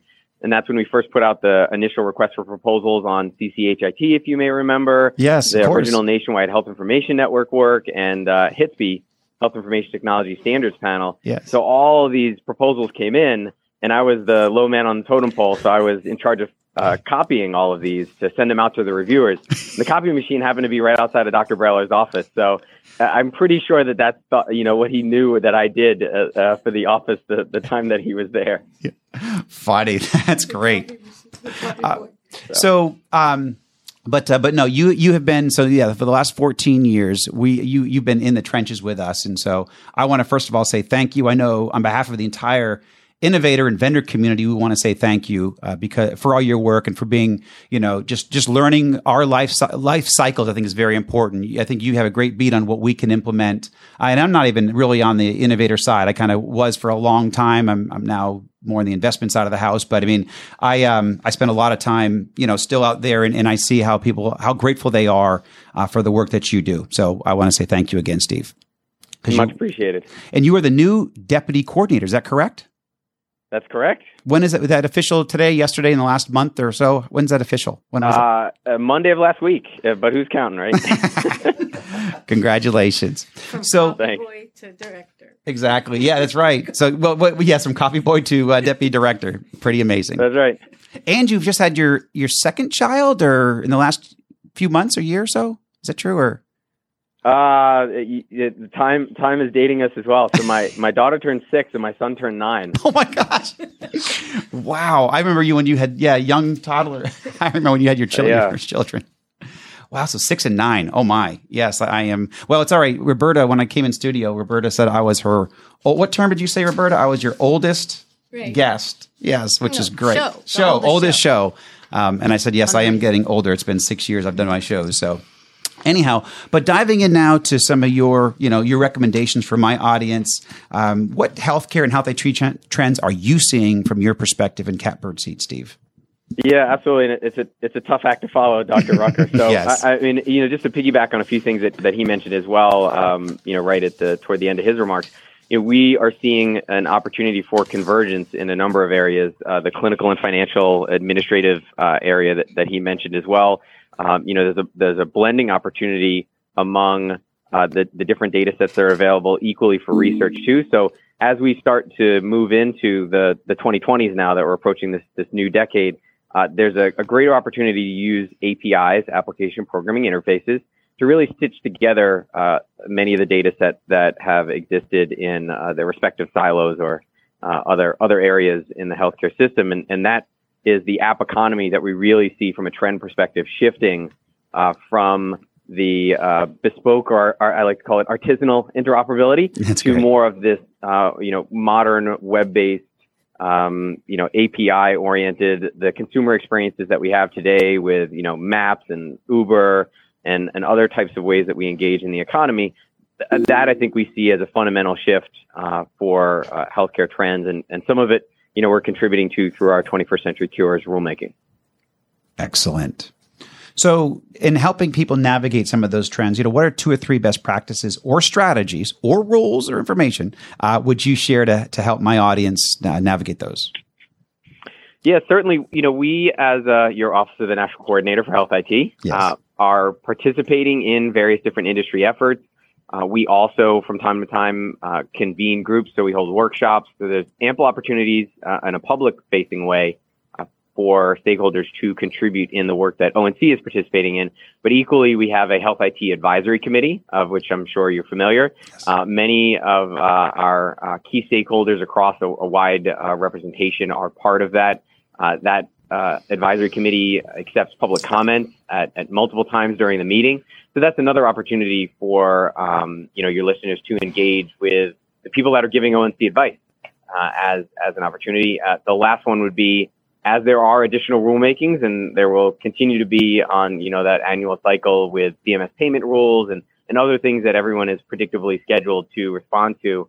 Those, as I'm sure everyone has seen over the past 10 years, have become more increasingly health IT focused, be it for, blue button related activities that CMS is involved in, or, to make alternative payment models more of a reality. Now, that's excellent. And I will take a moment just to let my audience know I have a good mix of innovators and vendors and also providers, but it's very important to on behalf of your sector, even yourself and your own institution, is to look at the rules and comment. And also, I think it's important, I've learned, and why my relationships with Capitol Hill always work so well, is I would, point out what may not work or what we feel it doesn't work, but point out what does work and what really is positive. Because people tend to always focus on the negative and the bad, but I want to make an open call. Also point out what's good in these bills, because we don't want to, if we only hear the bad, and I mean, I'm on the policy side, but we need, you're a policymaker, and so you need to hear what's good and then also hear what's bad. And so you can kind of ebb and flow, but you want to say a few words on that and share your ideas or thoughts? Yeah, absolutely. And totally would plus one, all your remarks there, just from our experience, having, worked on all the rules that ONC has done, it's important for us to see the context in which stakeholders think the ideas that we've proposed are good. And then equally to help us play out situations where, there may be an unintended consequence, or a particular business model may be impacted in an unanticipated way. All of those help us and help everybody else get to a place where there's a better policy at the end of the day. And so that's what all of us are working toward. And that's why, the public comment process is really important, both for legislative purposes as well as for the regulatory stuff. Yeah, no, excellent. And just, to make everybody sure, be constructive. But again, do engage. Don't just ignore. Don't complain. Don't just go to some open forum, but make it a constructive comments and also, comment within the constructive and allowed comment periods. That's very, very important. Because we're always having new people engage. I mean, even from, Denise said that up to, 40% of attendees of the HIMSS annual conferences are new. So we have new people coming in all the time. And that's why I want to use my show as a platform to learn best practices and strategies, but also how to be good, good citizens here in our healthcare ecosystem. So we're all moving the industry forward together, because it's going to take all of us, and we have a monumental task ahead of us. But with people like you, Steve, and your office, and Dr. Rucker and Catherine and everybody else there, we know we're in great hands on the policy side. So thinking beyond today, what do you see as a key strategy or trend that we must be ready to successfully navigate in 3 years from now? Because we're really looking ahead in the Wayne Gretzky world. Where will the puck be? Or where's it going? Yeah, absolutely. Again, another opportunity to emphasize the future that we see with application programming interfaces, FHIR, fast healthcare interoperability resources, the HL7 standard. I'm sure you've heard the various puns that have been used associated with all the different FHIR activities. I believe Don mentioned Da Vinci. Yes. The Karen Alliance is working on one for patient access to data. There are a number of others that have started as well. And so as we start to see more effort toward implementing FHIR, both for, I like to call it single serving purposes, when you have an N of one, patient seeking access to their data, or you want to provide clinical decision support services based on a specific individual's health data, all the way to understanding population level services, where you can use APIs today now to make that much more efficient. And it's important context from a trend perspective. We sense an overall industry discomfort in some of the change that's occurring, and that is natural with the changes that happen. But what we see are analogies to today's existence. So when you talk about, population level services, today that happens under business associate agreements, under the general HIPAA privacy and security framework, And what FHIR and standards like it are doing are making the healthcare experience more efficient and optimizing the way in which data is, being exchanged from an interoperability related context. Equally, as we look toward patient access, and this may be a good segue for my colleague Catherine, who's going to follow. Yes. There are some concerns around security and privacy. Those are two different constructs. So when we talk about API-related security, that is something that many industries have already put in place. Our proposals in the 21st Century Cures Act proposed rule that we included, required industry standard secure connections, required the OAuth 2 authentication and authorization process, all of which are put in place as layers that when you, to give a shout out to my colleague Devin McGraw, she describes this as you hire an app. You pick the app that you want to use to access your data, and then it has to still go through that security process where you give your credentials and verify your identity to a covered entity, in this case, under the HIPAA context. And all those things are the shift from paper to electronic is something that we experienced the past, say 5 to 7 years. Yes. And now it's really on having that data be more accessible to patients and for other services that healthcare providers would engage in are the trends that we would see and what we're trying to support with our rulemaking activity. It's terrific. Yeah, and I'll second plus one on Devin. Devin's phenomenal. She's been a great guest in the past, too, and a good colleague in the industry. On data, on dates, any important dates that we should keep an eye on, Steve, that you want to let my audience know? Let's see here. The things that Don didn't already cover. So as your audience may be familiar, the federal fiscal year ends on September 30th. We have a few, procurements that were outstanding. So we're in the process of going through and selecting the recognized coordinating entity as part of the Trusted Exchange Framework and Common Agreement activities to implement that portion of the 21st Century Cures Act. So that's upcoming. We also have investments that we make in what we call leading edge acceleration projects, or LEAP. Yeah. And we have a few cooperative agreement announcements associated with that investment line as well. So those will be forthcoming in the next few weeks as the fiscal year ends. Excellent. Appreciate it, Steve. Thank you, my friend. Always great to hear your voice and hear your wisdom. And we're, again, grateful for you for what you do every day for us. We know you could probably be doing much bigger things in the world, but you're sacrificing yourself for the betterment of our industry, and we know it. So thank you very much, my friend. Awesome. Thanks for having me. You got it. Have a great afternoon. Thank you. You too. One last thing for our listeners on Steve. If you're not following him on Twitter, you're really missing out. For sure. Thank you. I've smiled more than once reading your... Yeah, that's Roberta Mullen from Healthcare Now Radio. Yes, excellent. Yeah, it's a mix of dad humor and other health IT snark, I suppose. Well, it's also the levity. We need the levity in our industry. We tackle very big issues on a daily basis, and having that levity adds to our day and helps round them out. So that you can keep your sense of humor is a miracle. Yes. We need to. I appreciate that as well. Thanks, Steve. Helps us stay sane. All right. Take care. Thanks again, Steve. Take care, my friend. Bye. In Stone, do we have Catherine here? Catherine, are you there? Hi. Hey. Yes. How are you? Great to join the show, Justin. Thank you very much, Catherine. Good. And it's Catherine Marchesini. Is that correct? That's correct, yes. Excellent. Chief Privacy Officer for ONC. And I guess you're a first-time caller and a first-time guest on my show, so welcome. Thank you. Happy to be here. I look forward to chatting. Excellent. Same here. So I guess I am probably not as familiar with your role within ONC, so maybe give us 30 seconds on your main charge and what you're overseeing there.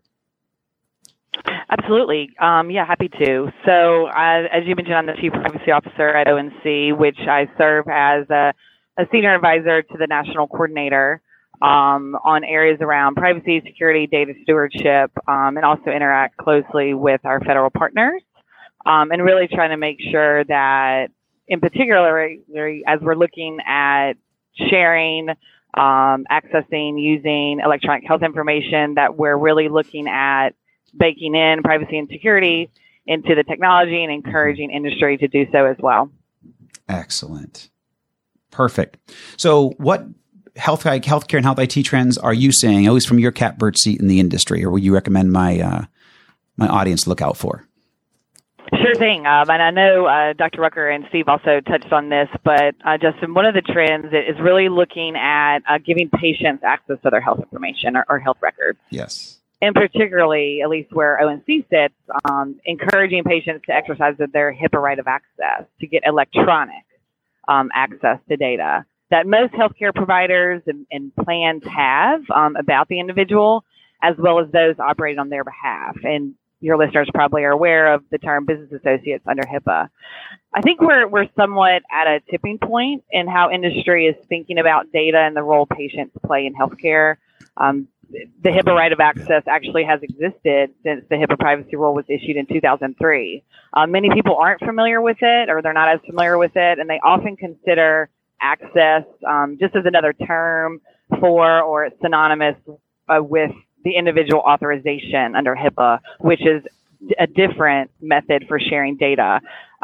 In short, the HIPAA authorization, which it's a permitted disclosure, and it's usually a third party or provider initiated request. Whereas the trend is the HIPAA right of access. It's a required disclosure under HIPAA, and it's usually, it is patient initiated and directed on behalf of the patient. And it's actually something that a covered entity has to honor in most cases. And so, what I'm focusing on, and also our broader office, we see that providing individuals with easy access to their health information is, and is a way to empower them. I know Dr. Rucker spoke a little bit about that, to have more control over decisions regarding health and spending and overall costs. But really, I guess, the individual right of access, for it to be fully realized, it has to be operationalized. And part of our efforts is, as you are more than familiar, as well as your listeners, achieving widespread interoperability. This includes creating a mechanism for individuals to readily exercise this access right. And I know Steve yes. and Dr. Rucker spoke to, the API and ways to get, digital information, making it, available on, the smartphone. But I wanted to just share a little bit about what we've been hearing from stakeholders. Please. Since we've issued our proposed rule. There seems to be, there's some concern out there around the security of APIs, application program interfaces, practices that healthcare-related apps are doing, and the secondary use of identifiable electronic health information. I know Dr. Rucker and Steve spoke to the security of APIs. So what I'll share briefly, just to talk about some of the privacy, what we've been hearing. I guess a common industry concern is sharing, when you're sharing and releasing health data to the patient, is that the data is no longer going to be protected by HIPAA. So once the data leaves the provider or the EHR's control, in theory, it leaves the protective realm of HIPAA. So you may have been hearing this, and listeners, may have these concerns. It really comes down to the discussion about, what is an allowable secondary use of data, and how should apps address this? And I'll just, just close with, this is part of a national discussion that extends beyond healthcare. Generally speaking, privacy and security protections do not follow the data, and many in Congress, as well as industry, they're looking at, how do apps use and disclose this data. It's not unique to healthcare. We're trying our best at ONC to strike the right balance between patients' right to access, their information for more informed decisions, and the concerns around secondary use of data. But really, from a privacy perspective, it's almost about, it's usually about control, an individual's control over the use and disclosure of their data. And, the individual gets to decide that. Yeah. No, that's excellent. So, and you just covered some of this here, but what are a few best practices or strategies that you can share to help others navigate that? Sure. If folks aren't familiar with the HHS HIPAA access guidance, this was issued several years ago. And I would just say, learn about the right of access, what is and is not required regarding sharing patient information, and including sending it to a third party, a mobile app of the patient's choice.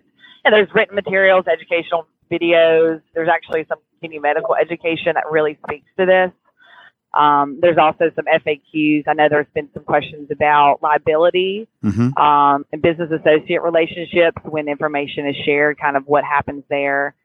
And then also, you know, if listeners or healthcare providers, if they're a plan, even, you know, developers that might be supporting this, you know, to check in with the medical record management department or the individual, you know, within your office that oversees this function, just to see how your organization is currently handling this and supporting the right of access, to see if there's ways to improve it or even automate it. And then I guess the other kind of best practice or tip if for app developers listening in, yes. While ONC doesn't regulate the consumer health technology, so for example, the third-party apps, ONC, you know, we provided what's referred to as the model privacy notice. And really, it's a template of sorts that an app developer could use to inform a patient, a consumer, individual about how their technology, you know, stores, uses the information, shares it. It's openly, you know, available. It's free for developers to use. And it's really our effort to encourage transparency. That's excellent. So developers can clearly convey, you know, what privacy and security practices they're using. You know, some folks, most people are familiar with the FDA food label. That's kind of how it's structured or a way that it's modeled after. No, that's terrific. So a model privacy notice, and I just see that really as instilling confidence for the consumer. So I think that's terrific. I was not aware of that, and I think that's great. So I'm going to actually – where can we find that? Where can my audience – where can I find that? Great question. Yeah, I failed to mention that. It's available on healthit.gov, the ONC website. I know it well, but I'm going to check that out. So healthit.gov, that is terrific. I mean, for developers to look at that and if you give them basically a model strategy on how to basically share that from their perspective and what they're doing. So that's excellent. Correct. Yeah. Yes. And we actually even had, it was incorporated, you know, public comment. There's been several rounds of trying to, you know, improve the product as well as a way to make it, I guess, digitally available in, I guess, a user-friendly format. For individuals. That's terrific. Thank you for that. So healthit.gov and look up for the model privacy notice. So following up just in our last few minutes, looking beyond, I know as a regulator, it's, you know, you can't do this, you know, probably with as much freedom as us that are, as Dr. Rucker said, as regular citizens. But thinking beyond today, what do you see as a key strategy or trend that we must be ready to successfully navigate in 3 years from now? I think of two things that I know Dr. Rucker and Steve mentioned as well, but I guess increased data liquidity and portability. People, you know, particularly patients, they're going to want their data faster. They're going to want, you know, more of it, and they're going to demand transparency on all fronts. Patients are going to want to know, you know, more data than what they're receiving now. You know, labs, they want images, you know, things, you know, just as easily on their phone. They're also going to want more control over how they receive that data. So, you know, I know we're trying to move industry toward sharing it with apps or encouraging people to have the option to have that capability. But it could be that, you know, an individual wants to share it with a mobile app or a provider that's not in an existing network or with an individual that's not traditionally seen as a player in the healthcare space. The other kind of area, I think, I just anticipate there being a greater need, I would say, an overall desire for trust and transparency, and that's going to become increasingly important, you know, meaning, I guess, you know, building trust of the individuals that are using the technology, engaging in, you know, also your healthcare delivery system. And then, you know, as mentioned earlier, providing the transparency to individuals. I know Dr. Rucker spoke about transparency, but, yes, you know, being transparent to your users, even when you're unprompted, or required to do so. I mean, patients are going to demand, you know, for example, they're going to want to know how you shared your data, what data did you share, who accessed it. You know, to the extent folks can get ahead of that, I think they'll be better off in the long run. That is fantastic, Catherine. That you just finished really strong. That was kind of a grand slam of exactly where our healthcare system is going over the next 3 years. So. Terrific. Thank you. Also, it's like, well, I know we're around lunchtime and if people need to take a break or multitasking. No, that's fantastic. Thank you. So I guess, and as I asked Dr. Rucker and Steve, any important dates from your perspective that we should keep an eye on, or how, you know, from the your, you know, HHS or ONC or anything from your perspective? Sure. I know there were some other kind of dates that were thrown out earlier. In addition to what Don and Steve shared, I would mention, you know, there was a discussion about the FACAs, the Federal Advisory Committee, and ONC's FACA is referred to as the HITECH, which is an acronym for the Health IT Advisory Committee. They have been on a little bit of a break over the summer because we worked them really hard as we're working through some of the rulemaking. But there's actually going to be a public meeting. All their meetings are public. There's one that is happening on September the 17th. The information, you know, healthit.gov is also where you can get the dial-in. There's an opportunity at every public meeting to provide public comment. And I know, Justin, you mentioned earlier and trying to encourage your listeners to provide positive and negative, you know, comments on the rule. So this actually is almost policy making happening in real time. Yes. For listeners that may not be as familiar with FACAs, but they actually provide formal recommendations to our office as we are thinking through particular issues. And so if you or your listeners, you know, want to participate in policymaking, but it's some discussions are more lively than others. Yeah. But, you know, at every meeting, you'll know when it happens, but there's an opportunity for public input. So I would, encourage listeners, if they haven't, participated in the past or, are just interested, that is happening on the 17th of September. No, that's terrific. And I do encourage everybody, certainly if you have any expertise in the area that's being discussed, do constructively share that. Again, what's working, what's not working. It's important for government. It's important for industry to see that. And you guys are terrific. I got to say, I've not had the pleasure of meeting you yet, but I've known Don and Steve for a very long time, and how just your office, the ONC, takes our comments so seriously, reviews every single one. And I know that for a fact because we're in meetings and through the decades now, where someone from ONC will recite a public comment that was written, and just a random one, and they know, and so I know for a fact they've mentioned this on air. These public comments. And so, you guys just take all of our information and distill it down. And we're grateful for all your hard work and your expertise. No, thank you. Thank you, Justin. Thank you for having me on your show and for what you're doing to help your listeners better navigate this area of healthcare and encouraging folks to get involved. Well, I appreciate, and then you're great. Just so you know, your topic is extremely complex. I mean, with privacy and then the nuts and bolts of what goes into privacy and security in our industry, it's extremely difficult to understand. But you did a great job explaining it and explaining what's important and why it's important, and then how to engage. And so I'm grateful for that and thankful for your time, Catherine. Thank you. Likewise. Take care. Catherine Marchesini, ONC Chief Privacy Officer. So again, thank you. And now we'll transition back over to our phenomenal studio in-studio guests. Carolyn Bradfield, co-founder and CEO of Interact Lifeline. Welcome to the show.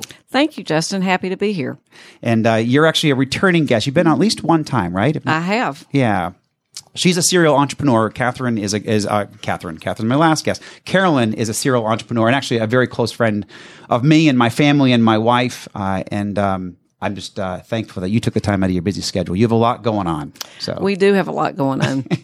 So, because you've launched a new company, so maybe give us 30 seconds to a minute. It's not a social enterprise. What's the term? It's not a social impact company, correct? Right. Yeah. So why don't you give us 30 seconds on your new venture, or a minute on your new venture? So the company's called Interact Lifeline, and basically we exist to help treatment organizations leverage technology to stay connected to their clients if they've been in substance abuse and addiction treatment, with the goal specifically of improving their recovery, reducing their relapse rate, and just improving their overall experience. So we have technology in three specific markets. One is in the treatment marketplace with addiction treatment companies. The second is in collegiate recovery, helping automate those programs so that they can serve more clients. And the third initiative will be launched in 2020. It's called Safety Net, and that's using technology to keep track and monitor at-risk adolescents and young adults to prevent them from using substances and the onset of the disease of addiction. Yeah. No, I love it. When you first shared your plan with me, you're striking the chord. I mean, you can't pick up a headline today, or you can't read a newspaper, you can't see without seeing the impacts of addiction on our society. And then from a budget standpoint, it's a significant growing issue from a budgetary standpoint as well. Yeah, I mean, the impact to the U.S. economy with people that suffer from addiction is just right under $1 trillion a year. Yeah. And that's in healthcare, it's in lost productivity, yeah. It's in the court system, and 70,000 people a year die from overdose, my daughter being one of them. So it's a huge drain mentally, physically, and economically on our economy. Yeah, and yeah, in our society. I mean, this is a very serious topic, but I actually watch Live PD. And when you watch these, I watch a 3-hour police show, and I cook dinner for my family. I love to cook every night that I'm home, but I put on this show in the background as I'm cooking. And literally drug overdoses and drug offenses are, 50% of the show. It's just, right. They're always responding to either car accidents due to, drugs or drunk driving, domestic issues. Drugs are usually involved, or just overdoses, and how much Narcan is used. I mean, literally, that's 56% of our police response. So, right. I mean, $1 trillion, I would say, is simple and easy a number to achieve, just by seeing how overloaded our judicial system is, our police, our enforcement, and never mind our health. What it means to our health care in general. So, I certainly see. So, you're addressing a significant issue in our society, and you're a successful entrepreneur. So, you put that together. Obviously, it's going to be a phenomenal opportunity watching you take off here. Thank you. So what, and you touched on this a little bit, but what healthcare or health IT trends are you seeing in the industry? Well, I'd like to actually comment on another company that we own called Convey Services, because basically, that company exists to provide a connection between suppliers in the telecommunications, cloud, and IT services with independent sellers who go into the healthcare sector and sell services. And so some of the trends that I'm seeing, I'll give you 3 specific ones, and then we'll talk about how it applies to mental health. Trend number 1 is streamlining and improving the patient experience in the way that they communicate with the facility. So, for example, typically you might have to call in, wait for a live operator, and engage with them.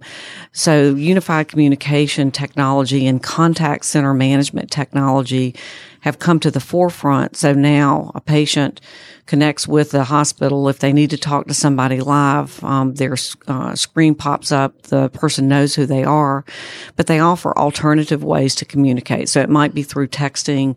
It might be through other electronic means. And the goal really is just to raise patient satisfaction with the way they communicate. The second big trend that we see being sold into the healthcare market is technology to streamline the way case managers stay in touch with patients once they have been discharged. So I'll give you an example with a specific client. One of our telecom vendors or technology vendors works with Humana, who has to keep track of 500,000 patients, and they only have 2,000 case managers to do so.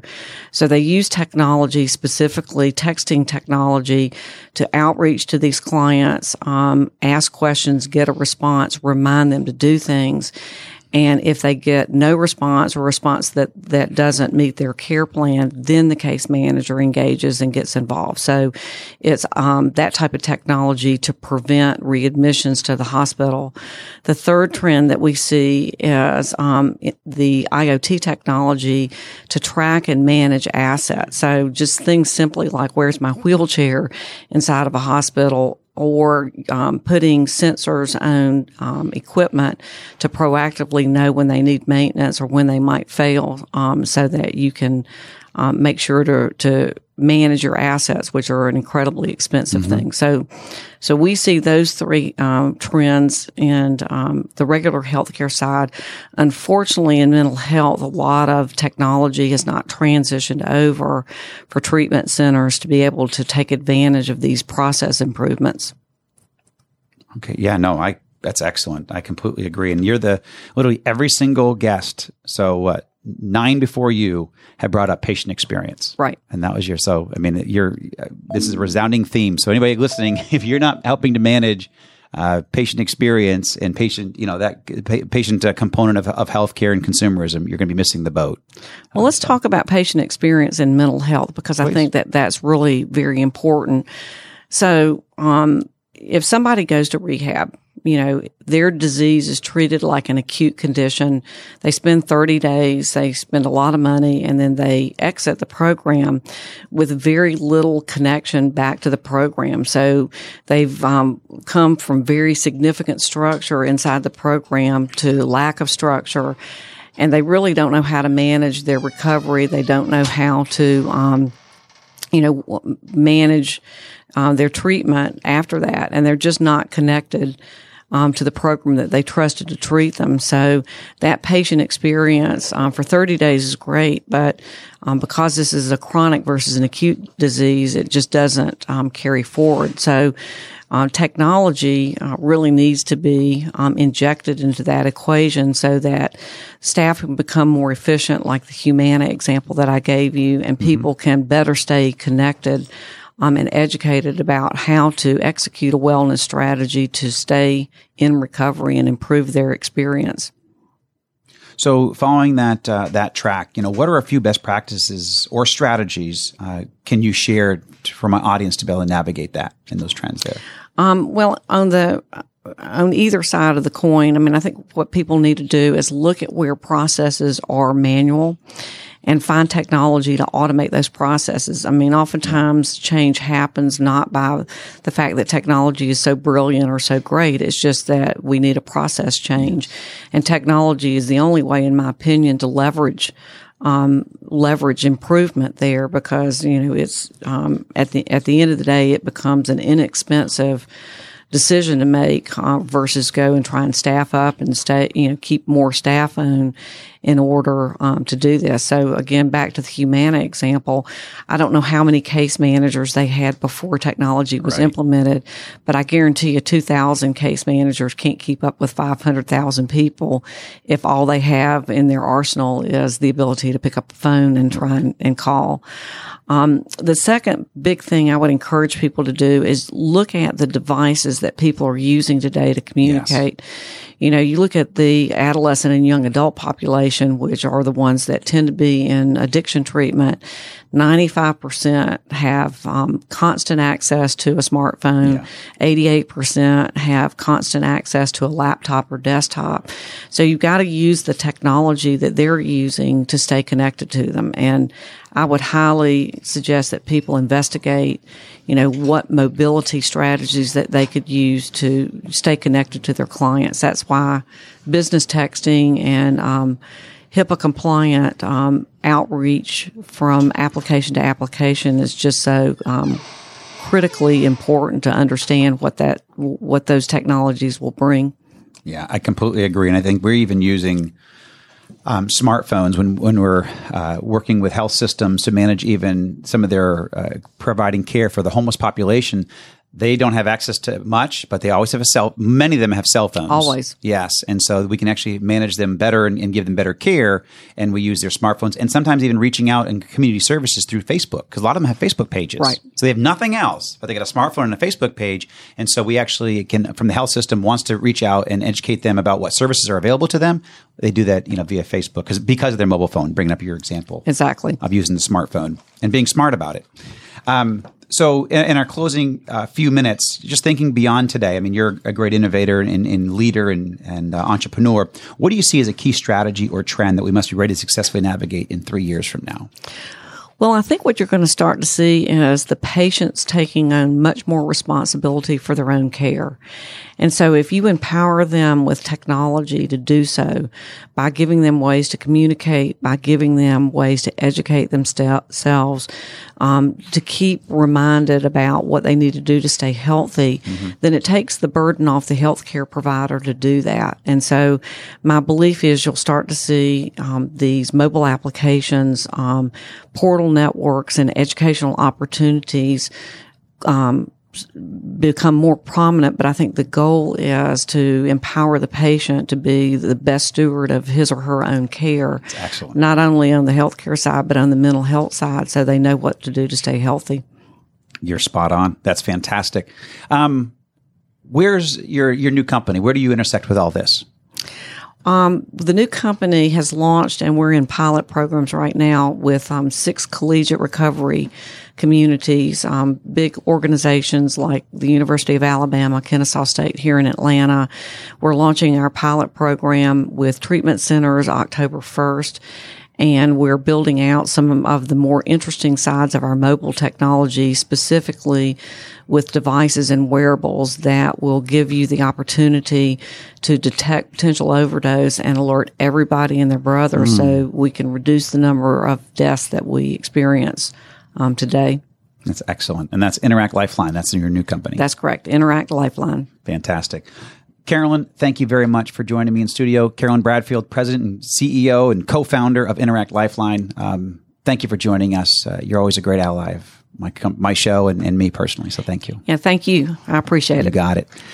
Carolyn Bradfield from Interact Lifeline. Thank you. All right. Beth Friedman, how are you? I'm wonderful, Justin. How are you? Excellent. Another co-founder and CEO, Agency 1022. Welcome to the show. Thank you. Thanks for inviting me. You're also a long-term friend of mine and of my family. And but this is your first time in studio and as a guest, correct? It is. I was telling Roberta, I've often been the one interviewing, and I've watched you interview people at HIMSS. Yes. But this is the first time where I'm the interviewee. Well, I know how much wisdom and expertise is in your head, so I look forward to my audience hearing a lot of it. So absolutely, you're wonderful. I always rely on you when I need to get something done quickly or something in the media or a press release. You're always my go-to. I don't usually give you a whole lot of lead time, but you always react, and you're extremely professional, and your team is phenomenal. You have Jessica Clifton, is one of the best in the industry. She is. I've worked with her on and off for many, many years, and she's just terrific. And you have her; she's a great asset to your team. So I want to thank you for all that you do and what you guys do for our industry, and a lot of just my friends and peers that I push your way. So thank you. Absolutely. You handle everybody very, very well. Again, Beth Friedman, co-founder and CEO of Agency 1022. You're out of Atlanta. We've spoken about just the intellectual capital that we have here in our community. We're fortunate, all the companies, the institutions, but we just have an amazing ecosystem here, and you're certainly one of those pillars and foundations. So thank you. So from your perspective, what healthcare or health IT trends are you seeing in the industry? Well, I wanted to focus my time with you today, Justin, on the revenue cycle piece of healthcare. Excellent. I know you've had a lot of speakers on today on the regulatory side, on sort of that patient communication, yes, patient touch piece. But when I attended the Healthcare Financial Management Association conference, HFMA, this past June, over the summer, there were several key trends that I heard, and they were different than what I've heard before at that same conference. So the first one that I wanted to share with your audience is patient financial experience. So we've been talking about patient experience all day. We've been talking about patient clinical experience for decades. Yes. I really heard the CFOs and the VPs of revenue cycle finally get it that patient's financial journey is becoming just as important as the patient's care journey. And it makes sense when you think about it. From, pre-registration scheduling, that's a touch point in revenue cycle, all the way to that last bill. So your patient journey starts and ends, really on that financial side. So a lot of conversation about what they can do to improve the patient's financial journey. Yeah. And I think my audience is grateful to hear your voice right now, because literally everybody else except for, Bird Blitch really kicked it off. That was, from Patient Co, talking about the patient financial experience. Jeff Brown touched on it a little bit, but a lot of my guests have been doctors or on the clinical side. And so we've heard a lot of the resounding themes, which is what I like to pull out themes, but revenue cycle and payment is at the point we got to pay for all this. Right. We need people paying for all this. That's right. And so it's critically important. So this is very refreshing that we didn't leave this off of the show. And that's why I wanted to certainly have you here when we were talking, speaking a month ago about having you on, and you brought up what you wanted to speak about. I thought is perfect. And the timing is excellent because it is so key. And it's actually near and dear to my heart. I mean, I love the clinical side of the business, but I also love the payment side and the revenue cycle. And I call it revenue cycle performance because you can optimize our current procedures and there's so much that we can do on the financial side to bring a better experience. And so I completely agree. Absolutely. So, anything else that you want to follow on with that, or what are a couple of best practices to navigate? Well, following on from that at HFMA, there was one other trend I wanted to share with your audience today, and that's the technology piece. So I saw so much more technology at HFMA this year and being fully integrated into the revenue cycle, into the workflow of the revenue cycle ops folks. So, AI, analytics, propensity to pay, eligibility. I mean, I am seeing so much advancement in the revenue cycle technologies and the integration of that into our workflows. So I think that is a huge area of focus. There's just no reason why we should be doing things the way we've been doing them in the revenue cycle, because we've got so many more advanced technologies that can predict the payability of a patient. Do that up front. And then that really feeds back into the patient experience, because you can manage that patient's account financially, knowing so much more than we used to know in the past. So I think the whole bringing technology to the forefront of the revenue cycle process was another huge trend. Yeah, no, and that actually was brought up. Our good friend Denise Hines brought up the predictive piece of we're getting better in healthcare at that on the clinical side, but now obviously you bring it up and we're getting better at that on the financial side. Correct. Which is critically important. Certainly, I mean, we need to predict payment and payment strategies there, because we're trying to build an organization, and you got to have an eye on revenue of where it's coming from and the collectability of it. Absolutely. And the biggest sector that I saw focus on at the conference was on the patient pay or the self-pay. That is a growing segment of every healthcare organization's AR. Yes. And being able to apply these predictive technologies to that piece of it, and then to engage that patient in that financial journey. It's really becoming a big trend. That's fantastic. And not even self-pay. The deductibles are so high now. Mm-hmm. Correct. The deductibles so high that you're paying most of your healthcare out of pocket anyway. And that's the new self-pay, right? Yeah. So self-pay, we used to think about our homeless and our Medicaids. Right. Now self-pay is folks like me who have a high deductible health plan.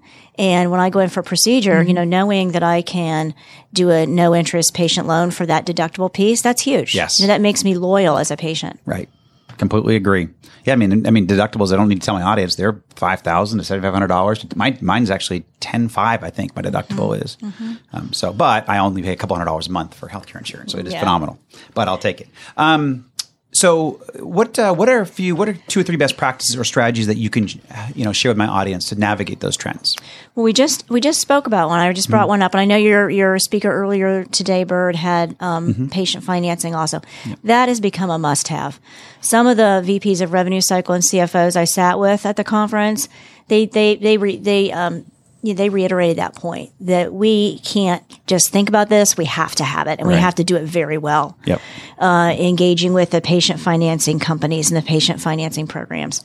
So that's a really important strategy for providers to do right now. Yeah, because that actually brings it to another level. So there's patient pay and self-pay, but then patient financing is another component of that. And so I guess, if you're integrating all of that, and you can get 0% interest or financing, that's fantastic, because I haven't even gotten to that side of the house. I'm aware of companies who will finance it for you, and they're a blessing to find for a lot of people, because they can't come up with $3,000 or $5,000 or even $1,000 for some procedures. But we don't want to delay care, as we know 50+% of people are delaying care based on Bird's interview earlier. What are some of the products that you've seen out there? So 0% financing, or allowing people to pay in stages, I'll raise my hand. I've used a program like that twice. It's great, and they're fantastic. As a matter of fact, one of our clients here in town, Clear Balance, they do a consumer survey every year. And just this past year, I pulled out some of the stats for today's conversation. 92% of the patients will return to a provider if payment options are provided. So again, going into that patient loyalty, patient financial satisfaction. In the survey, the patients are also sharing that experience with friends and family, which is helping all of our providers. And then also over 50% of the patients nationally now as an average have used a payment program. Yes. So it has become the norm here in the United States. That's excellent. Great stats and good strategy there. I just learned something. Absolutely. So, excellent. So thinking beyond today and kind of Wayne Gretzky speak, where's the puck going? What do you think we should look out for in a couple of years from now, and basically 3 years? Where's the healthcare industry going to shift towards? So Justin, you've been in the industry long enough, and Roberta as well, to remember the early 2000s when we were all putting in EMRs and EHRs. Yes. And, but most providers and health systems had one foot in sort of that digital boat. We knew we had to get all digitized, but we still had all this paper, right? And people like yourself would ask me a question, how many years before the paper's gone? Yes. Well, I think the question now is how many years will we still have fee-for-service? So I think that where it's going is 100%. Call it what you want, value-based, pay per performance, risk-based contracting. We are headed there. And at the conference this year, I think everybody accepts that. We're all on that train, and the train has left the station. What we're trying to figure out now and in the next 2 or 3 years is we all have to figure out what are the best practices to make that successful, from technology, workflow, all these new tools that we have, as well as payer contracting, even using the predictive analytics to figure out how can we make better contracts with our payers when we go to risk. So I think that whole journey toward 100% away from fee-for-service. It's going to be painful. It's not going to be easy, but it is definitely where we're all headed. Actually, someone could say that's provocative, but I love it. I agree with you. That's kind of the health plan that I helped create here in Georgia. We've done away with a lot of the fees. You still have fee-for-service at some levels, but for the most part, all care is included in a monthly fee. And I agree. It's better for the patient. It's a holistic view of the patient. It's not nickel and diming, and they can have full transparency on what they're going to spend on their healthcare costs. And like we have it with every other aspect of our life. We have full transparency in almost everything except for healthcare. So I actually agree with you. I was not expecting that, but I love the concept. I think that would be great for healthcare. It's just how do we successfully navigate that? But I agree with you. It's going to be a journey. There'll be a lot of travails. It will be painful. But I think that it's definitely where we're headed, to answer your question. Yeah. One of the speakers at HFMA, when asked about when we would get there, which is the question we always would get, when will we be paperless? Yeah. He said it was still another decade away before 100%. And I would concur. I agree. Yeah, I would concur. And in a decade, we'll have totally new technology. So correct. Very true. To support the journey. That's right. And that's part of it. I mean, this journey can only be supported through technology, through digitized revenue cycles, through data accuracy, data access, and then also, to your point, Justin, transparency. Yeah. I mean, I know actually the White House made an announcement while we were at HFMA, pushing all of us to, as a healthcare industry, to be transparent about our billing and our charges. And I think we're going to have to figure out that too. I completely agree. One of the big news items right now is this surprise billing. You go into a hospital and you come out with these bills because out of network, a complication has arisen, and you are really stymied when you get out.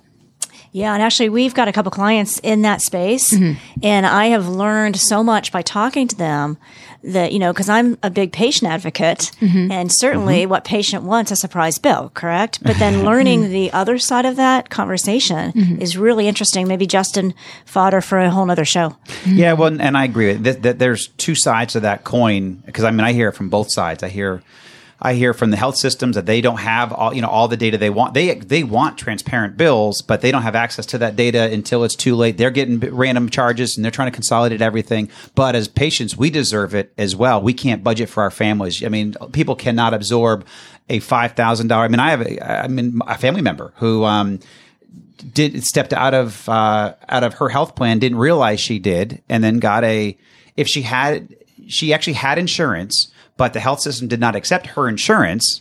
And she said, well, then treat me at just going to do cash pay. No, we know that you have insurance. And this is a local facility here, not someone that's been on my radio show, but they would not, because I wouldn't let them be. I don't like that. I think this is extremely unfair. They found out that she had insurance. We do not accept that insurance. And so we're going to now charge you $3,000 for just to stitch up a finger because she went to an emergency room. Mm-hmm. But she had full insurance, but they did not accept it. And so they would not allow her to do a cash pay. A cash pay would have been like $1,100 for that visit. But because she had insurance, but they did not accept it, it's over $3,500. And that's, you know what, that's not fair. That's just... And you know what? Here you go. So she told you that story. Yes. And now you're telling your listeners that story. Yes. So to the providers out there listening, patient financial satisfaction is huge. Yes. You know, what if we would have negotiated with your family member and said, okay, pay us cash. We'll take the $1,100. Correct. And she offered that. What a much better experience, yes. Right? Yeah. And what a different story you would have been telling right now. Right. Yeah. And I gave her the advice because I know healthcare, I know policy. I told her she does not have to pay that $3,500. You negotiate hard line with them and just walk. Mm-hmm. And they will eventually accept it. But they basically browbeat her. And so it was horrible. And so that's what we're fighting for. I mean, on the transparency side, that's just not fair. That's a business practice. That is not a surprise bill or anything. That was strictly the hospital's fault because they would not. So that we need to get away from. And the surprise bills occur primarily in what you just mentioned. So emergency, radiology, and anesthesia. And those three areas. And it's because... I think the number is around 60% to 70% of healthcare organizations outsource those functions. Right. Mm-hmm. So your anesthesiologist, right. And so as a patient, how do I know that emergency physician is not in my network? It's an emergency. Correct. I'm going to go to my emergency room that I know is covered by my insurance, but I have no clue about that physician. Correct. Right. And I think that onus should be on the hospital because if I go in as a networked person, I'm going to you because you're in my network. And then you throw all these non-network people at me. Yeah. There's something wrong with that. Well, that's a piece that we need. As a kind of like just for my audience to educate is you can't. Healthcare is different today than it was 10 years ago. A lot of us grew up in. You cannot just drive to the local facility or your closest facility. You have got, whatever your health plan is, you've got to research it and you have to know all that fine print. So that's like a public service announcement right there. Because if not, you could very well get a $5, $10, $15,000 bill that you were not expecting by going to your closest facility. Mm-hmm. It's like when you get on the airplane, they say, hey, the closest door may be behind you, not just in front of you. You need to look at your bill. You need to look at your health plan and know what your costs are based on the facility that you visit because you could very well get a surprise bill. Yeah, I think the whole surprise bill conversation, I think that for the layman and for people non-healthcare, it seems like a very simple thing to solve. Mm-hmm. But there are a lot of downside risks as well as a lot of complications. Yep. And I agree with you, Robert. I think the conversation starts with the hospital and all of those physician medical groups that they contract with. Mm-hmm. Excellent. Beth Friedman, co-founder and CEO of Agency 1022. Thank you very much for joining us in the studio. You're very welcome, and thank you for inviting me. You are a terrific guest, and you gave us some fantastic content to even just think about. I mean, this was a great perspective, bringing the financial aspect. So thank you for rounding out our day very, very well. Anytime. Awesome. Thanks, Beth. And so... Yeah, why don't you? We're actually going to roll into the HIMSS preview, so why don't you feel free to stay here at the desk? She might have some different. I have a couple questions for her. Yeah, great. Okay. As a HIMSS veteran, yeah. Well, that's exactly. I think you have a different angle of what we can talk about. Yeah, no, and Denise and I chatted in the lobby. I saw her on her way out. Well, Denise gave me a lot of my answers because that was the whole piece. Is I was going to try to get some of the updates from HIMSS and what's coming up for HIMSS 20, but they have not released that yet. So, but we were able to get some of that out of Denise, and I'll cover that. But I do want to take a moment just for everybody, so make sure everybody's on the same page here. HIMSS annual conference. I did want to take a moment just to let everybody know it is if you can go, if you have the chance to go or hear my voice now and say, you know what, I'm going to check it out.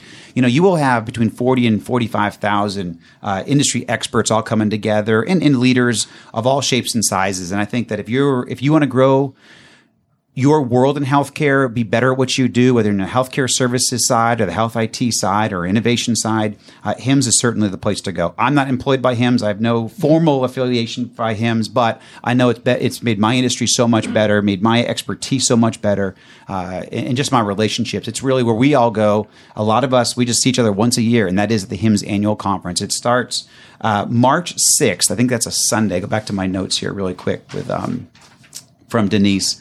March. So March 8th, actually, is when HIMSS starts in Orlando.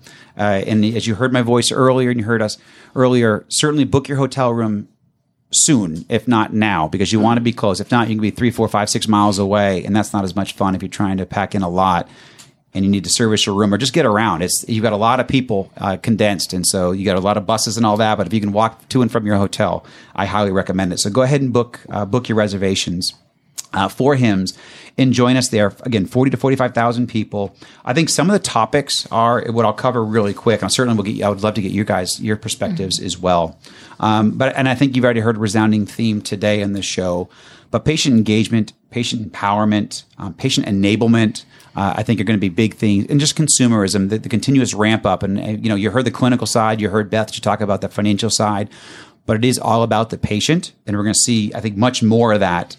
I love that term. The digital front doors come up by half of my guests as well. Really seeing digital patient management and remote patient monitoring and telehealth and pre and post procedure management and all that portal management. And you heard even from the government how integrate all that with the API. I think you're going to see much more of that at HIMSS this year. We're actually going to host a think tank. We're going to host another think tank. We've done that each year. And I think we're actually going to change it up and do a think tank live on air. So we're actually going to wrap their whole radio show around the think tank and have a show similar today where we have, a bunch of CEOs and CIOs and C-suite executives and other thought leaders really sharing best practices. So be on the lookout for that. We'll either have it on that Monday or Tuesday of HIMSS. We're still pulling all that together. But again, that's why you want to be there in the audience. You can certainly stream it, but we recommend being there in person. But then I think also Denise brought up some good points, and I'll love, for you, Beth and Roberta, to share your thoughts. But I mean, what Denise brought up is women in health IT. I think we're going to continue to see that theme. Even in her new role, she brought up patient experience. Digital, obviously the quest of digital health. We'll certainly see more of that. Health equity. It's been something near and dear to Denise's heart, and I know that it's been a big platform for HIMSS. And so I think you're going to see some more announcements and innovations on that at the annual conference. Social determinants of health. I think you're going to continue to see that advanced. Denise brought up some great thought leadership around that. And I'm sure we'll touch on that as well later in this show. And then the positive change in healthcare. She brought that up as a key theme coming up, so she kind of let that one out of the bag a little bit. But the positive change in healthcare and what we're going to see from social programs, what we're going to see in innovations.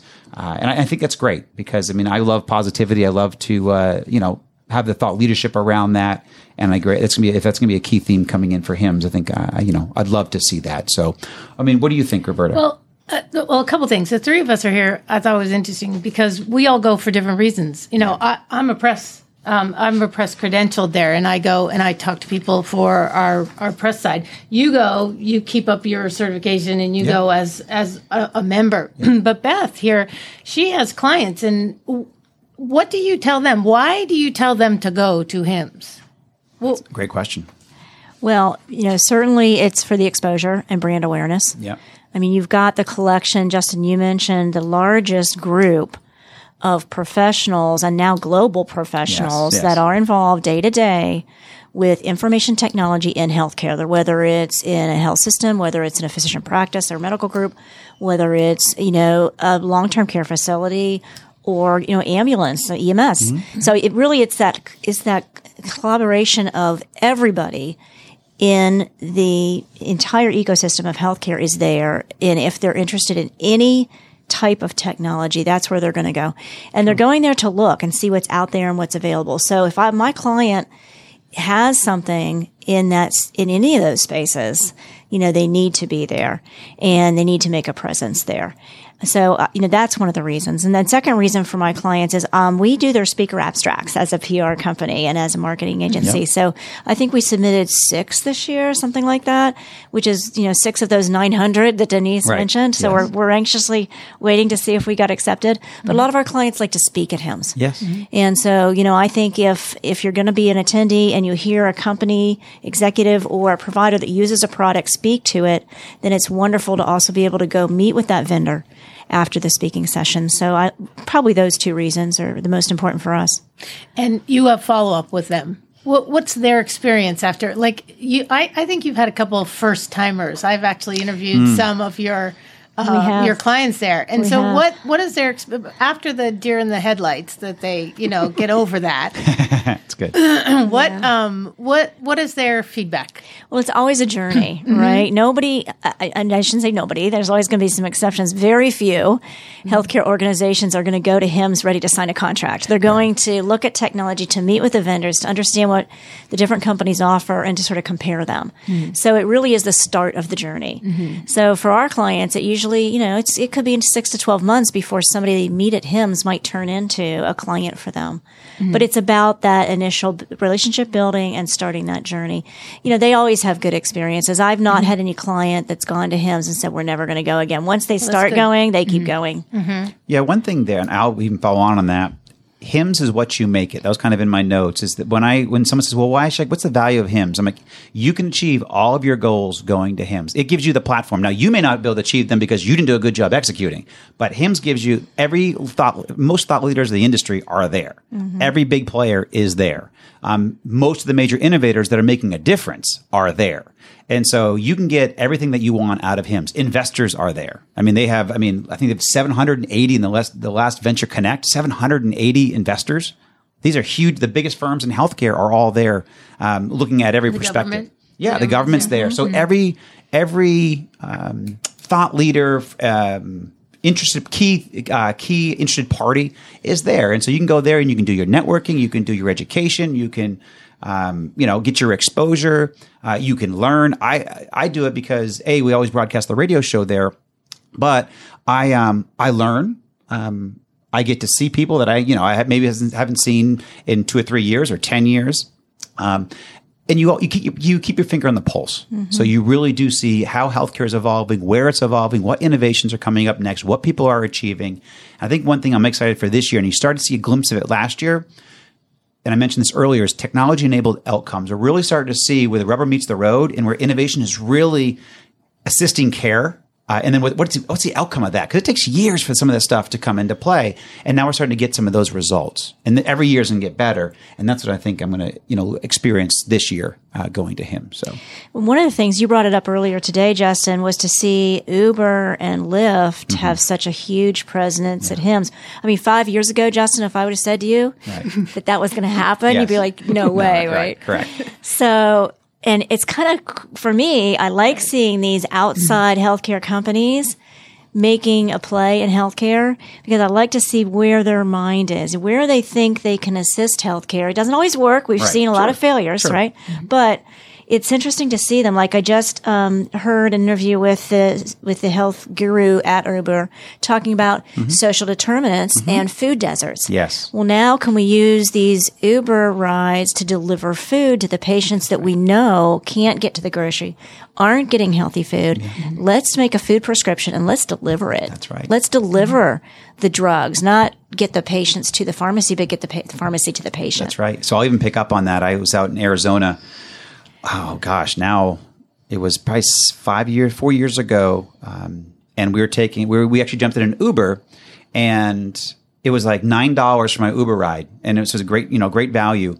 And then I think I was still asking him about his business model or something, because this is when Uber was still new in the area. He's like, yeah, I do this, but I mainly drive for a hospital because I can charge $50 a ride or $150 a ride, depending upon the ride. But Uber, so that shows up the inflated cost. He's like, the same exact drive, same exact ride, but I can charge 10x because it's healthcare.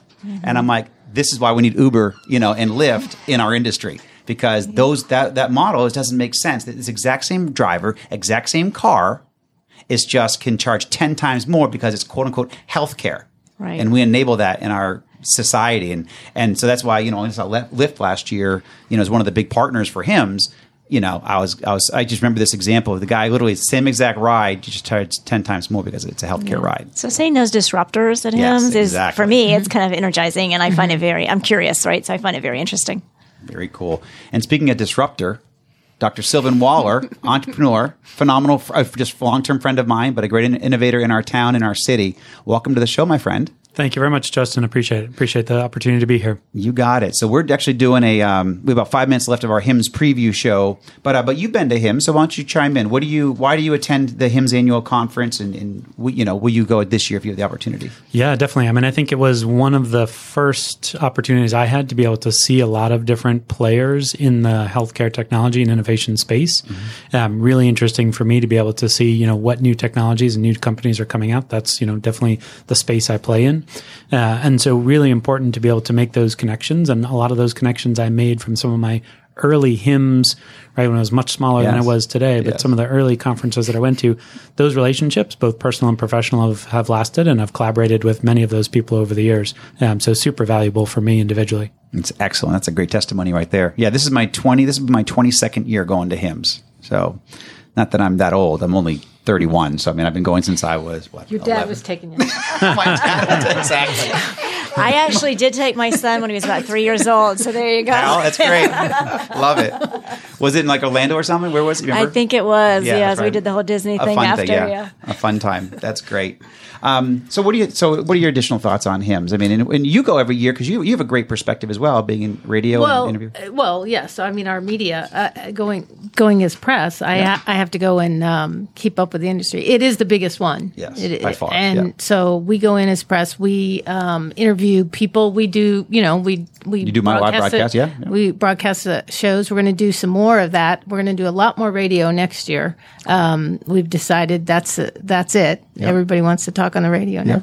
Yep. It's the pulse. I mean, when I go there with three objectives that I look at and say, all right, these are the trends coming up. I got to see what people are saying, and then we report on that going out, and we keep it in our thoughts on the press side, in there. So it's excellent. Mm-hmm. Fantastic.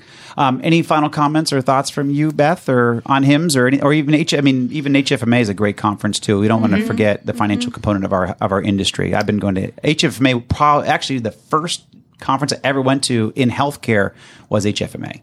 To be honest. Very cool. Yeah, no, nothing.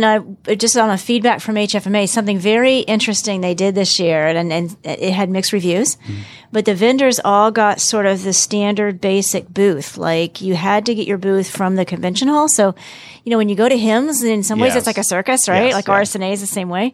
So bigger and better, but three-story, but it's crazy. So, I could see. But it kind of homogenized all the vendors. So it was really interesting because sort of the startup companies looked almost just the same as the big guys. That's and right. I think that at the end of the day, what it resulted in is many more intelligent conversations about the patterns and trends. It was I would say it was more intellectual than it was sales speak. That's excellent. And I thought, at first I was curious about it and not sure, being a marketing person. Sure. But at the end of the 3 days, I actually thought it was a really unique way to think about that. And it makes me think, could HIMSS ever do that? I don't know that we could. I don't know. But it was quite a unique take. What's the size? So how many people go to that conference? Yeah, maybe somewhere between 4,000 and 5,000, something like that. Mm-hmm. But they had, everybody had sort of the same booth, Right. So it became much more about the conversation than about what the giveaway was or the promotion or, whatever it was that they were doing in the booth. I love it. And I thought it was really unique. And then they interspersed the booths with lots and lots of tables to sit and have conversations. So I thought it was fantastic. That's excellent. HIMSS is always the kid in the candy store, right? You get to see all the new technology, the giant booths, and certainly lots of buzz around that. So. Yeah, and if you've never, that's something you can't even prepare someone for. If you are, and Denise brought up how 40% of attendees each year are new first-time attendees. You walk into HIMSS, there's no way to prepare somebody for what you're going to see. I mean, you're really going to see, 20,000 people at any given time, hustle and bustling, these three-story booths. These things cost an enormous amount of money. And there's 40, 50, 60 people working in that booth and hustling, and then just the traffic and the large scale, the mammoth scale of HIMSS. I mean, you're gonna put on 15, 20,000 steps a day walking around. I mean, we don't joke because when I was working full time and trying to do these meetings in the morning and for the EHR Association, then running back to the booth, it's a mile. from where they stick our office in our meetings and then getting back to the booth. And so you got to plan for that. You don't just walk out of a meeting at 8:30 and then walk in another one at 8:45. It's longer than a 15-minute walk, or you have to plan it's a 20-minute, half an hour walk from that meeting, because you're going to see people. That's the whole aspect, is you're going to see 10, 15, 20 people that you know on the way back. You can just, I'll see you next time. We haven't seen them in 5 years, and you love them. It's like, oh my gosh. So you got to stop and talk to them. And, so it's a, you have to prepare somebody for HIMSS, but I highly recommend the phenomenal experience and opportunity. Extra time and extra pair of shoes. Very true. And comfortable shoes. Yeah, comfortable definitely. Shoes. And one of the first times I went was with one of the folks that you interviewed earlier today, Bird Blitch. Oh, yes. So again, he was able to sort of guide me through the process and say, come here, let's go over here. Let me introduce you to a few folks here. Here's sort of the lay of the land. And that was very helpful as well. Were you in the Georgia Pavilion with him? No, one of the first times I went, it was just getting to see HIMSS. I'd never been before. So he was good to sort of take me around and show me what was going on. Because I met him in the Georgia Pavilion. You did? Bird. Oh, Matt Bird, yes. He was in there for the first several years. Yeah. Because actually Greenway supported it the first year. So did Patient Co. There's a couple of people from that were early on. Had mentioned booths here. Well, guys, thank you very much. You're more than welcome to stay in studio if you want. We're gonna transition over to Dr. Sylvan Waller, a long-term friend of mine, a great innovator and entrepreneur in town, Chief Medical Officer of Health Lab. But you have lots of different titles, but that's the one we'll use today. Sounds good. So, but tell me what you're up to now. Let's give my audience 30 seconds a minute on what you're up to. Yeah, I appreciate it. So I provide primarily advisory services for high-growth healthcare technology companies, and I've been doing that for a number of years and love the space. I've been able to collaborate with you on a couple of things along the way, and that's been great as well. But primarily, helping healthcare technology companies understand how to collaborate with larger partners, how to, find product market fit, help them refine their strategies around what they're doing. And then a lot of times, build the services. So they may have some really smart folks who come from the technology side of things, but they're moving into healthcare and they're really looking for deep healthcare expertise. And I always say, pairing technology and how engineers think about problem solving with folks who have deep healthcare expertise is incredibly powerful, and you get really unique solutions. And I think that's sort of, where some of the companies that I've seen have really made significant inroads into solving some of the major problems in healthcare today. So primarily doing, advisory work for high growth healthcare technology companies, and then also operate as a venture partner with Shadow Labs. And we're putting on our summit on September 17th and 18th. And so we will be speaking about the future of healthcare there with a focus on technology as well.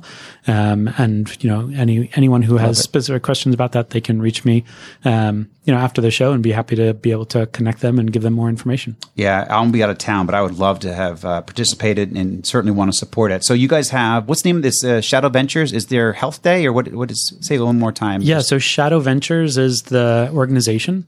And then we're putting on a summit, Shadow Summit. That's it. Shadow Summit. Yeah. On September 17th and 18th. And Shadow Ventures really started on the commercial real estate side, so build tech with KP Ready. Yeah. And then we are launching our healthcare lab. And so the 18th, when we're talking about sort of the future of healthcare, we'll be talking about the launch of our healthcare lab as well.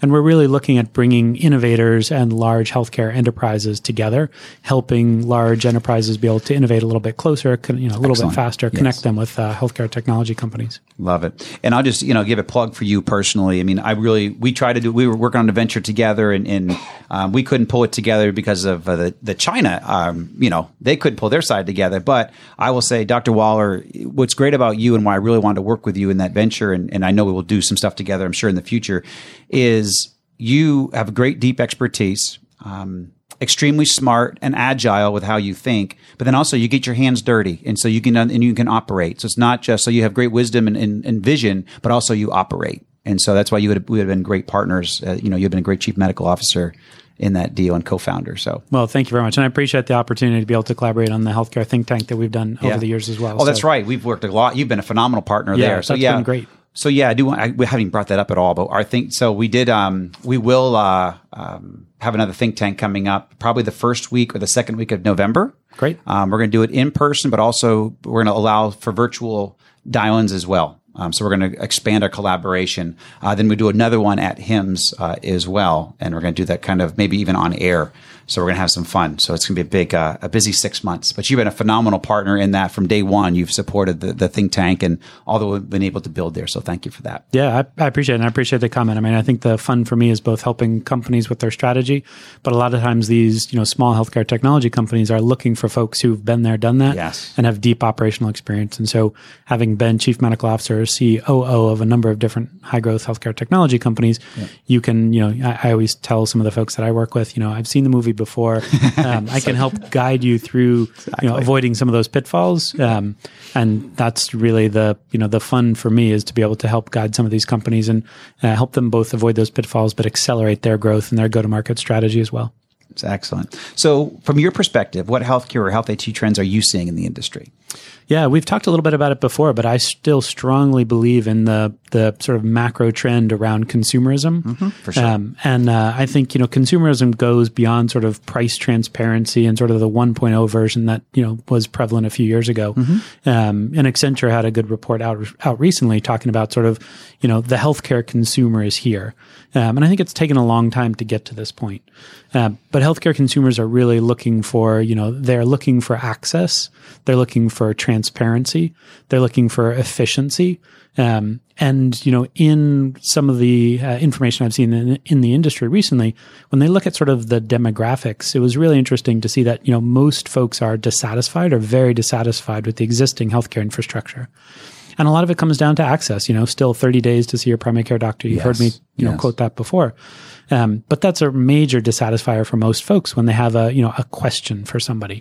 And they need a medical professional to answer that. And they potentially need, you know, diagnosis and prescription. It's really hard to get. So we've really seen the rise of non-traditional, you know, modalities of care. And I think, you know, when we talk about sort of future trends, a lot of dissatisfaction with our current system. An interesting fact, you know, 85% of baby boomers have a primary care physician. 65% of millennials have a primary care physician. Correct. And Gen Z, born after 1997, it's like 50%. And most folks, you know, Gen Z and that group, when you talk to them, they don't want a primary care physician. Right. So they're thinking about healthcare from a totally different perspective. And I think we really need to make sure that as we're developing solutions for these folks, we take advantage of that in a positive way, meaning we're trying to deliver services to them, but we don't gate it based on a primary care physician. We're bringing the services to them when they want it, when they need it, to solve their problems. Yep. No, I actually helped start a company here in Georgia, Hip Nation. I mean, that's exactly, they're providing services on call for members of their health plan. I mean, that's, and I mean, it's exactly, it's all, it's on-demand care. You can go in person, you can go secure message, you can do a virtual visit, but it's all on demand. It's trying to address this. It's addressing all three of those demographics and sectors, because care has changed. And, you know, the old, your father's healthcare, as we were talking about earlier, their children don't want it. They want care differently, and we have to serve it up the way that they want it served up. Yeah. And so. I think there's an interesting quote, you know, I've heard many times sort of saying, you know, the future is here. It's just unevenly distributed. That's and so when you think about things like Hip Nation and other companies that are, you know, providing those services on demand when people need them, that's very different than, you know, a traditional primary care doctor's office. And so I think a big part of it is, you know, consumerism, the continued trends around consumerism, and adapting healthcare to those consumers instead of the other way around, asking consumers to adapt to, you know, how we deliver care today. Very good point. You just covered some of this, but what are a couple of best practices or strategies that you can share to help people navigate those trends? Yeah, I think it's, you know, a big part of it is around new models of care. So not thinking about sort of the traditional big box. And, you know, I had a colleague, you know, from Piedmont Healthcare, who I talked to, and I know you had one of their team members, one of their execs here earlier today, but they really talked about sort of, you know, a Chick-fil-A model, and that, you know, the old school model is... This was Matt. Yeah. Matt Go. Yeah. That's great. So as you think about, you know, consumers in their communities, if you have a big hospital, sort of the big box model, and you're asking all these consumers to come to the hospital, it creates, you know, all these barriers to care and friction because people have to come there. It creates, you know, queuing problems or scheduling issues. But if you bring the care directly to those patients in their community, right, like Chick-fil-A, getting out there, providing services where they're needed, you know, that's really valuable. And so, you know, again, I I think that definitely resonates with a lot of consumers now who are looking at, how do I get access that's near me? If it's, you know, if I've cut my hand and I need to get something stitched up, it's going to urgent care. But for a lot of the questions that are out there, it's how do I access care in a way where it's super convenient, right? It's on my phone. And we started with, right, you know, founded a company years ago that was really focused on sort of telehealth and focusing on video. We've seen a transition now to much more chat-based, integrating AI into what's going on. But those alternative models of care are really powerful. And that's where we're seeing significant traction with consumers these days.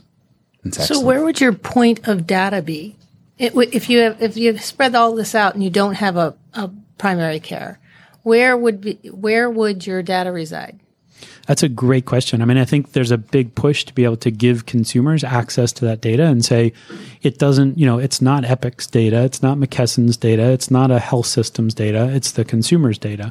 That problem hasn't been successfully solved yet, right? Mm-hmm. Health Vault and things like that Microsoft came out with years ago didn't have a lot of consumer adoption because it wasn't really consumer friendly. Right. Apple obviously is tackling that now and saying, we want to be able to create the type of solutions where you can store all your health data here. So we know, you know, where you've been as a patient, who you're getting care from, but more and more the coordination of that, not for super complex care, but for day-to-day bread and butter, more and more of that is being put on the consumer, and they want to be able to coordinate some of that. They don't do it. You know, we talk about population health. They don't do it in the most coordinated fashion, but they want to be empowered to know this is their data. They can control where it lives and that they have access to it. But I can actually, so I'll pick up on that just from a standpoint of what I heard today. So there's two answers. I would say blockchain is going to help us with the security of that data, but now in the application layer, the API, basically what we brought up, you know, the ONC spoke about in depth today is opening up these APIs and forcing these APIs and for us to share this data at the consumer level. The consumers need to be able to do this through their apps. Right. And I think API is going to be in fire, and these standards are going to be driving that and empowering it. And so I think those two, and then, but you have to use blockchain and you have to use security in there as well, because we want to make sure this, you know, the data is tagged securely and we need access to it, but it's got to be stored securely. Yeah, absolutely. And I think that was one of the challenges of Health Vault early on was, you know, they didn't have the interoperability that they needed. Right. They didn't have blockchain to be able to provide the privacy and security.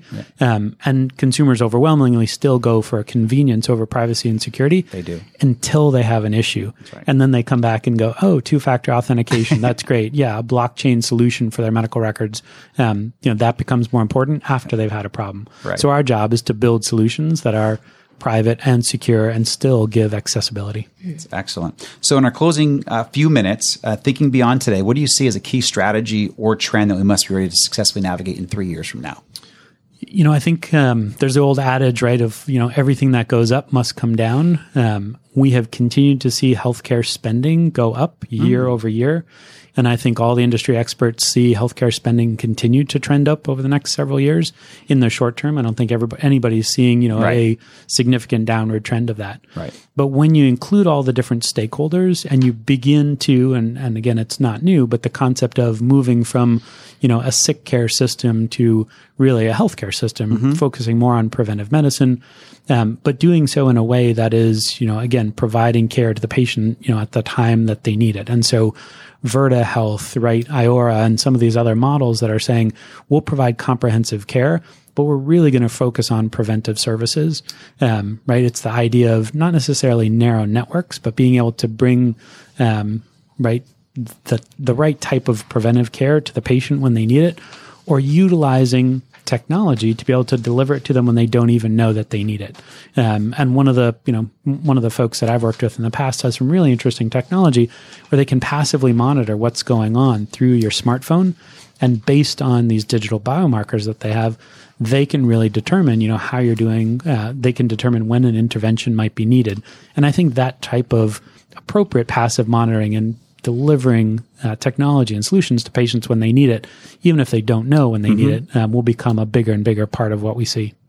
That's excellent. And in your first part, you brought up, I think Beth even kind of touched on that as well, where we are going to have to see something significantly change here on the payment side and how care is delivered. And she brought up that you know, not within 3 years, but within 10 years, we could see the fee-for-service gone, and just really managing the patient and the entire cost. The term is out there. It's it's a capitated model, or it's a risk-based model, and it's all under one scope. And so you're paid to manage people, and that's it. I mean, there's no bill for this and bill for that and bill for this and bill for that and surprise billing. It's just, you know, it's going to be managed much differently. And I think I agree with that. I mean, I had not thought of it from that perspective, but I do believe we will get away from fee-for-service in 5 to 7 years. We'll see a glide path within 3 to 5 years. Yeah, and I've been saying that 3 to 5 years for quite a while now, that you know, value-based care is coming, you know, pay for performance is coming.